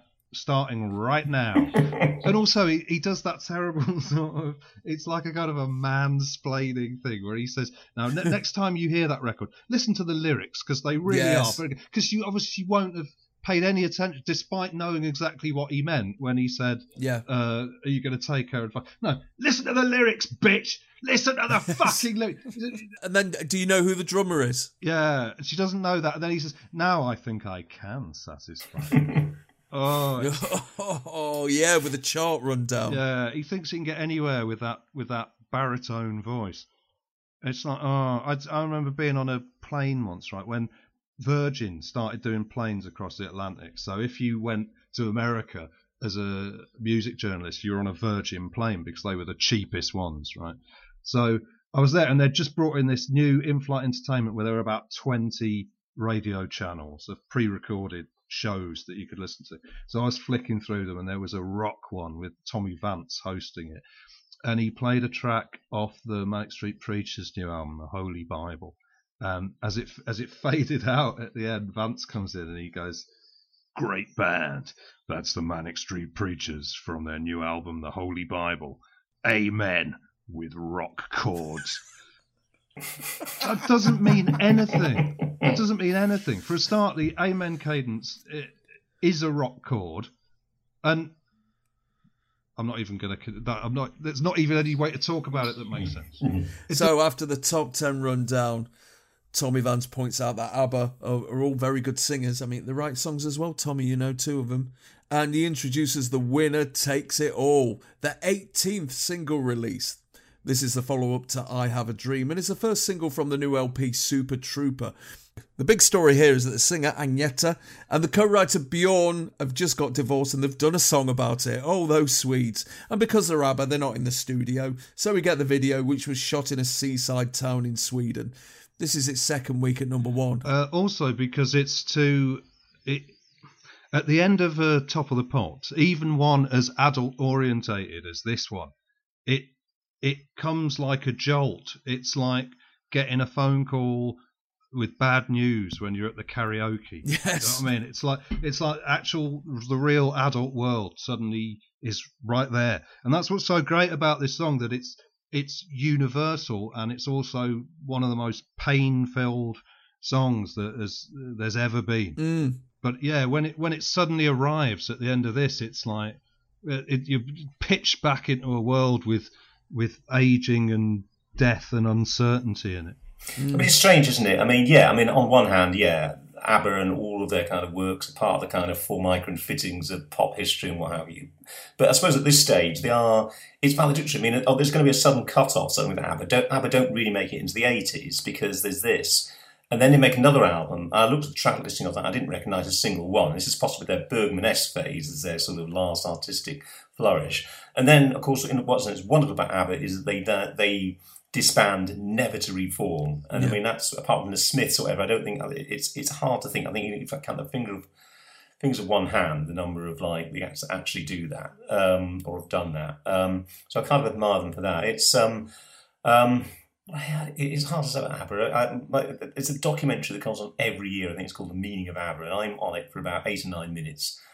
And um, I, I think I was on there to play devil's advocate because I once wrote a kind of All right, David, do you take back anything you said on that documentary? Well, not exactly. 'cause actually, the way it edited, the way it was edited, I think they kind of actually didn't want to kind of, um, you know, sort of include some of my more extreme statements. You know, Which so were? very little about. Well, we hear very little about the Third Reich, for instance. Um, but anyway, that's that's not the, no, but it's. Uh, I don't think I quite got that far. But um, um, but no, what we realise is that if you do. that They are one of these groups that are actually pretty sacred camp people are ABBA actually. Um, Oh, yeah. yeah. You, you, you sort of poo-poo them at your peril. So I found that, you know, and I've, I, I, I get kind of, you know, annual brickbats kind of hurled at me, virtual brickbats, you know, for even having kind of sort of issued the faintest sort of um, criticism of ABBA. I mean, I remember by this age, you know, I was I was twelve years old, and ABBA had always been there. It seemed, and I'd got a bit bored by them. But now, I mean, we had we had Greatest Hits Volume Two in our house, just like every fucker else did. So I was very familiar with their uh, with their output. But but by this time, it's like, oh, you know, every time an ABBA song came out, it's like, oh God, please don't be number mm, one. Mm. You know, it's just like you've you've you've you know you've had your time now. Can you just There's sort of uniqueness. Normally, when you sort of talk about you know big acts, pop rock acts, you you the words like they paved the way for this or they rose out of that, and ABBA just seemed to be this kind of vast island, really. they didn't really pave the way for anything at all. Really, nothing really. Subs- I mean, you know, music then took a completely different direction. Yeah, yeah, you know, absolutely. Except it, then it stops, there's no more ABBA after 1981, and the music kind of goes off in an entirely separate direction. Whereas obviously, when people like Beatles finish or Zeppelin, Jimi Hendrix finish, you can see their influence pervading in all kinds of ways, or even other pop acts. But when Motown, sort of, you know, you can see Motown's influence pervading through whatever. ABBA just seemed to this. They arose out of the Eurovision Song Contest, out of that kind of international sort of Schlager fest. And then when they sort of eventually sort of sank away, it, it's it's as if they've never really been around in some funny kind of way. For a group that's so ubiquitous, they don't really seem to kind of. I mean, you know, the idea of like ABBA influenced groups. I mean, it doesn't really, you know, or in terms of the whole history of pop and rock and whatever, and everything that's kind of flowed through, they don't really seem to have a great deal to do with it. They just are unto themselves, really. They were pretty um, a big influence on Northern European pop, but it's hard to know whether that was a direct influence or whether that's just what your pop music sounds like if you come from the polar night. You know, like uh, if you listen to like Hunting High and Low by a-ha, right? It doesn't particularly sound like ABBA, but it's hard to uh, imagine that it could have existed without say SOS, right? Uh, if you listen to the the first half a minute of SOS is like a massive cold front coming in from Scandinavia. It's like totally unlike anything that you've heard before in a, in terms of the sound of it. I mean, this isn't uh, this record isn't innovative musically in the same way, but it's an unbelievable song. And this is the thing: most people just can't write songs as well as this. They were really about the, the songs and the singing. And if you can't sing as well as that and you can't write songs as well as that, it's hard to be influenced by ABBA. I mean, one of the things I said in that broadcast actually was that there is a sort of probably inadvertent sense of racial purity about ABBA. I mean, there's a sort of, I mean, not, obviously not any black members, but there's a lack of blackness about them. I remember when I was kind of really kind of going through a bit, said, is it any coincidence that they're kind of really popular in a pretty racist country, Australia, and then didn't really break into a kind of like highly eclectic sort of um, multicultural society, i.e. America, um, where you know where there's a serious you know the, the, the groovelessness, the, the the sense of funglessness or whatever, the sense of any lack of any particular sort of black element. Um, um, that was what I said. I think And that was only- only true Mm. to begin with. I think by the time you get to Dancing Queen, I mean the the backing is basically uh, Rock Your Baby, um, just with more chords in it, um, and you know disco uh, was uh, a big influence on them. They weren't funky, Hmm. that's for sure. Hmm. But I'm not sure that the spectacle of uh, of bearded Nordics being funky would have been uh, all that nourishing. Mm. No, no, no, no, no. Now, I'm not suggesting they turned into wild cherry or whatever. No, there was a sort of. oh, They're interesting, obviously, because you know they they are sort of glacially highly impressive or whatever, and they clearly got this kind of you know ingenious um, ingenious knack and have got this you know tremendous legacy. But um, but it is curious how there is something slightly apart about them. They don't feel integrated with the rest of sort of pop well, they rock history they somehow. come from a functional, sane society, right? Which most pop music doesn't. Like most pop music is either Brit- British or American. Um, and maybe if we all came from a, a society as sane and functional as uh, Sweden in that period of history, uh, maybe we could we would all be at liberty to contemplate our personal lives with such clarity and obsessive attention to detail. Um, we could all be as happy as ABBA. Yeah, it's funny. I remember one trip I made to Stockholm, and I took a boat trip like I always do. And I remember like it was a Sunday morning, and it felt like I was truly in ABBA world or whatever. You know, you look at the kind of the men and women sort of along the sides. It was of that kind of sort of that kind of whiteness, that freshness, that healthiness, that kind of functionality, whatever. And it just felt like sort of sheer essence of ABBA on either bank. I stayed in Benny's hotel once. He's got a hotel in Stockholm. Um, and the waiter there was very keen to spill all the goss. Apparently, Benny is a great guy. Who'd have thought? Very, uh, uh, very down to earth with the with the kitchen staff and everything. Exactly as you'd predicted. Bjorn, a bit sniffy, bit you know, maybe thinks he's above uh, a ordinary bloke working in the kitchen, well, waiting the tables. Yeah, I'm not going to go on because I Yeah, like yeah, it, yeah. but yeah, what was it? Do you remember when Benny's beard, the fact that he had one, made him a figure of fun? Mm. Those were better times, Yeah, right? mm. Those were better Yes. times. Yeah. Yes, quite absolutely. I agree with that. For want of a better word, it's such a miserable song, isn't it? This. Uh, but it's specifically specifically adult in the sense that most songs about uh, end of a relationship, if they're sung by someone who's 24, basically you Yeah. end of a relationship, okay, that's pretty sad. But then two weeks later, you go, can go on a spree, right? Yes. Whereas like this is a song by people in, I guess they were pushing 40 at the time because they weren't young Yes. when they started ABBA. Yeah, exactly. Yeah. And it's like, Yeah. this is a song by someone who's just finished a relationship, and it might be eight months before they have sex again. You know what I mean? Or Oh, it might be yeah. might be twelve months before they trust anyone again. It's all that horrible adult baggage, which usually doesn't exist in pop music. You know, usually it's Mm. you go your way and I'll go mine. It's uh, yes, that's what's slightly disturbing about it, and uh, Well, if if if if, if they if the women had sought out John the Vicar at that point, then he would have been able to help them out. So the single will be knocked off the top spot the following week by Ashes to Ashes, uh, but the follow-up Super Trooper will be ABBA's ninth and final number one, and they split up in 1983. This has been voted the UK's favourite ABBA song by viewers of ITV and Channel 5 on two separate occasions. Don't know what the uh, viewers of the Dave channel would vote as their favourite, but you know, just as well we don't know, really, isn't it? I love that record, even though it's a really, really sad song. It's number one at the moment, it's ABBA, and the winner takes it all. And Roger, wake up. When are we going to see The Who on the stage in the United Kingdom? The Who? The the Who? Who. Never mind the Who, mate. What about the Clash? No, seriously, when are you going to hit the stages? Oh, December. Good one. About December. Might be in the charts next week, your record. I should be so lucky. I hope so. Good night, everybody. From all of us on Top of the Pops. Bye-bye.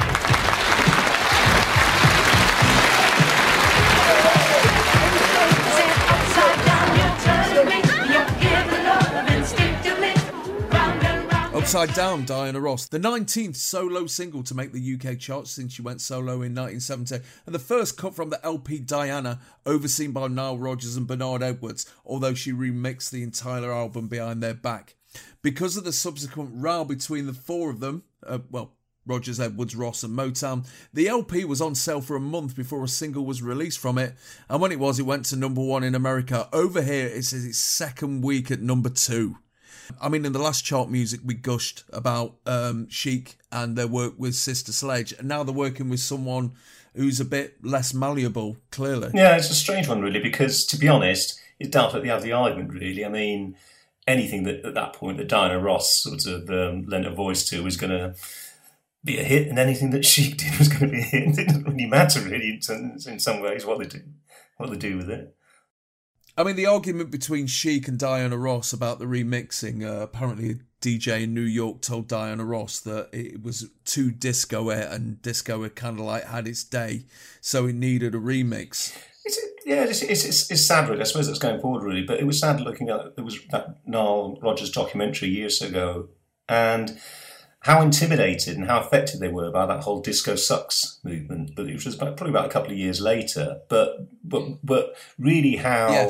when they're kind of making this music, you just think, you know, this is such a kind of commercially accepted, just such a sort of wonderful, joyful thing. But they're also flying in the face of this real antipathy this growing activity towards disco music that to an extent, you know, is even being internalized by people like Diana Ross and people saying, oh no, it's an, only a short-lived medium, you know, be very, very careful here. And it's not, it's an eternal medium. It's, it's, um, but they have to fight in the face of that. And actually, it- and when the disco sucks thing, it wasn't just a sort of last stupid white man eruption sort of thing. It did actually genuine commercial effect, you know, on them. And they actually had to kind of change tack as a result, you know, which is, you know, it's kind of sad really that, you know, the word, a that disco should have been seen as ephemeral rather than just something that's here for good, and you know that uh, ephemeral, disposable, whatever, and that it should have just raised the hackles that it did. It's just you know I just find really sad. The only way Diana Ross gets away with it is that she happens to have some of the most talented people in the world making this record.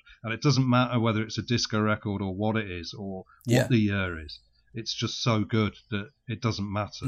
But people lack that kind of foresight. I mean, in a sense, yeah, disco did suffer a dip, dis- uh, but people assume, well, that's the end of disco, and it wasn't. It's just the initial temporary decline that things go into, you know, in pop sci or whatever, before they kind of rise again and are sort of more es- established permanently in the firmament. And, um, you know, I think that's how it is with things like Chic. You know, for instance, you know, the village people have got a kind, you know, they, they you know, they're with us till it, you know, for the rest of time as well. You know, it's um, but people didn't think like that, and people just thought that like you'd have these ephemeral, disposable forms, and that they'd be sort of, complete, you know, buried by you know the, what comes along next and completely forgotten about.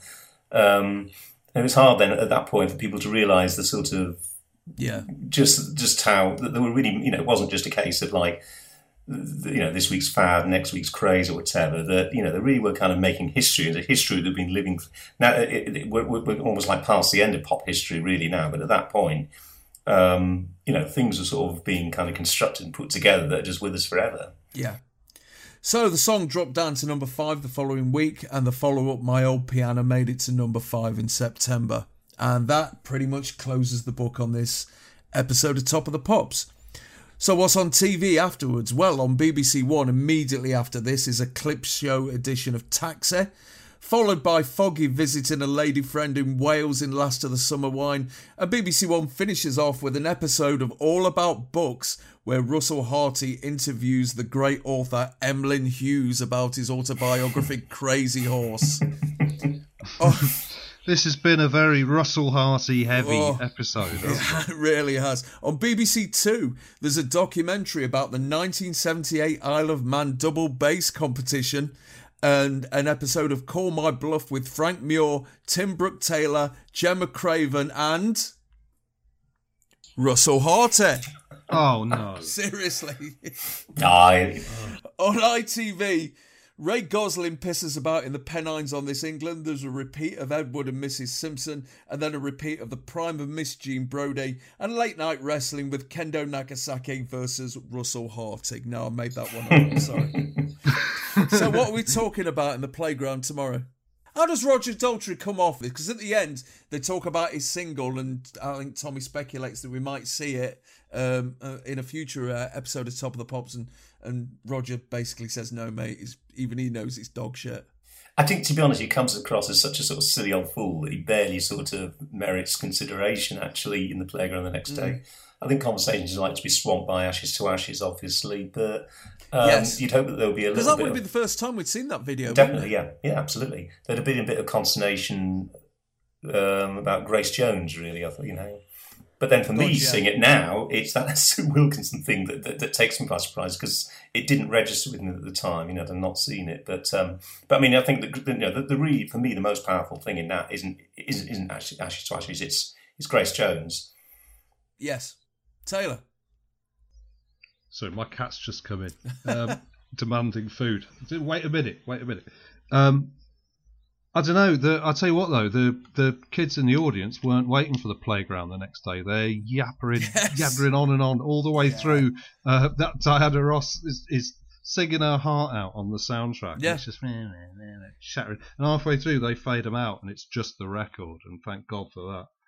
Also, I noticed on the on the credits there's a, a, a bloke called Nicholas Rocker. Uh, I think his costume or one of these things. Nicholas Rocker, Nick Rocker. Surely, why wouldn't you be Nick Rocker? Perhaps it's an amusing pun about not having any knickers. You see, Nicholas. Oh, Nicholas Rocker. There you see. Wow. Yeah, Yeah. he might have missed a trick there. I reckon that Tommy would have like heard that one. I mean, it's him and this little dog whistle thing. I mean. so, what are we buying on Saturday then? Private Life. Uh, Bowie and Grace Yeah, Jones. yeah. Yeah. And I, yeah, and I'd probably bung in the Sue Wilkinson actually. Oh, get you. And what does this episode tell us about August of 1980? Well, I mean, I, I think I'm probably a little bit older than you, you guys, whatever. And um, but I think that Taylor summed it up well. It is, it is this weird. It's this slight kind of sort of quite a sort of fertile time, really, and all kind of interesting things happen. But it's a time of complete uncertainty. You sort of you say, you know, the, it's also like government wise. I mean, Labour's finished. Um, but the Tories haven't really got started yet, and no one really is aware. There's nobody's coined the word Thatcherism yet.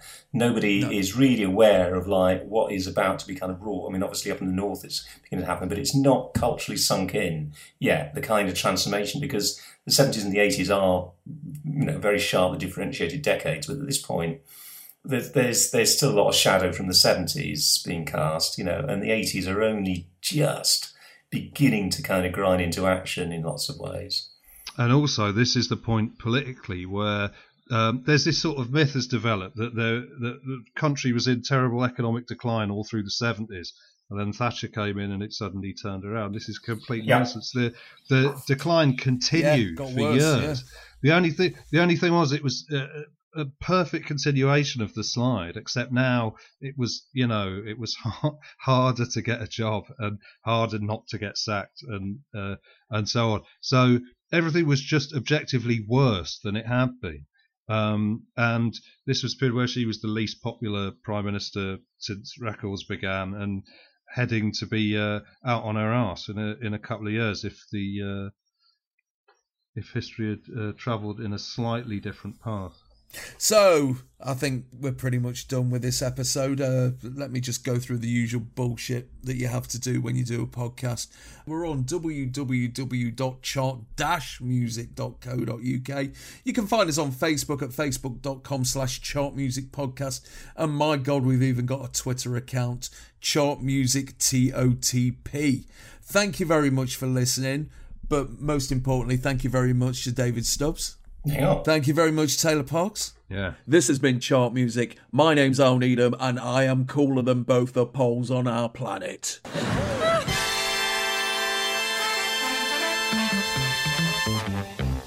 Chart music.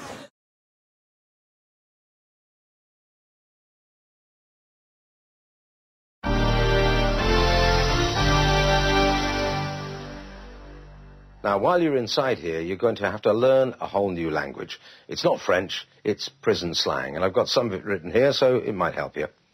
Howard's arse means prison. One nil at half time means food. Woggy coconuts means air brakes. Gaza is a gas coin used as currency for cigarettes. Plank sanction, a one-for-one fag exchange. Sue my chin, give us a fag, I'll give you two next week. Buff my pylon, give us a fag, you owe me two, so I'm letting you off the other one. Don't buff my pylon, switch over the telly, and uh, very, very important this one, Portillo means... Watch your backs.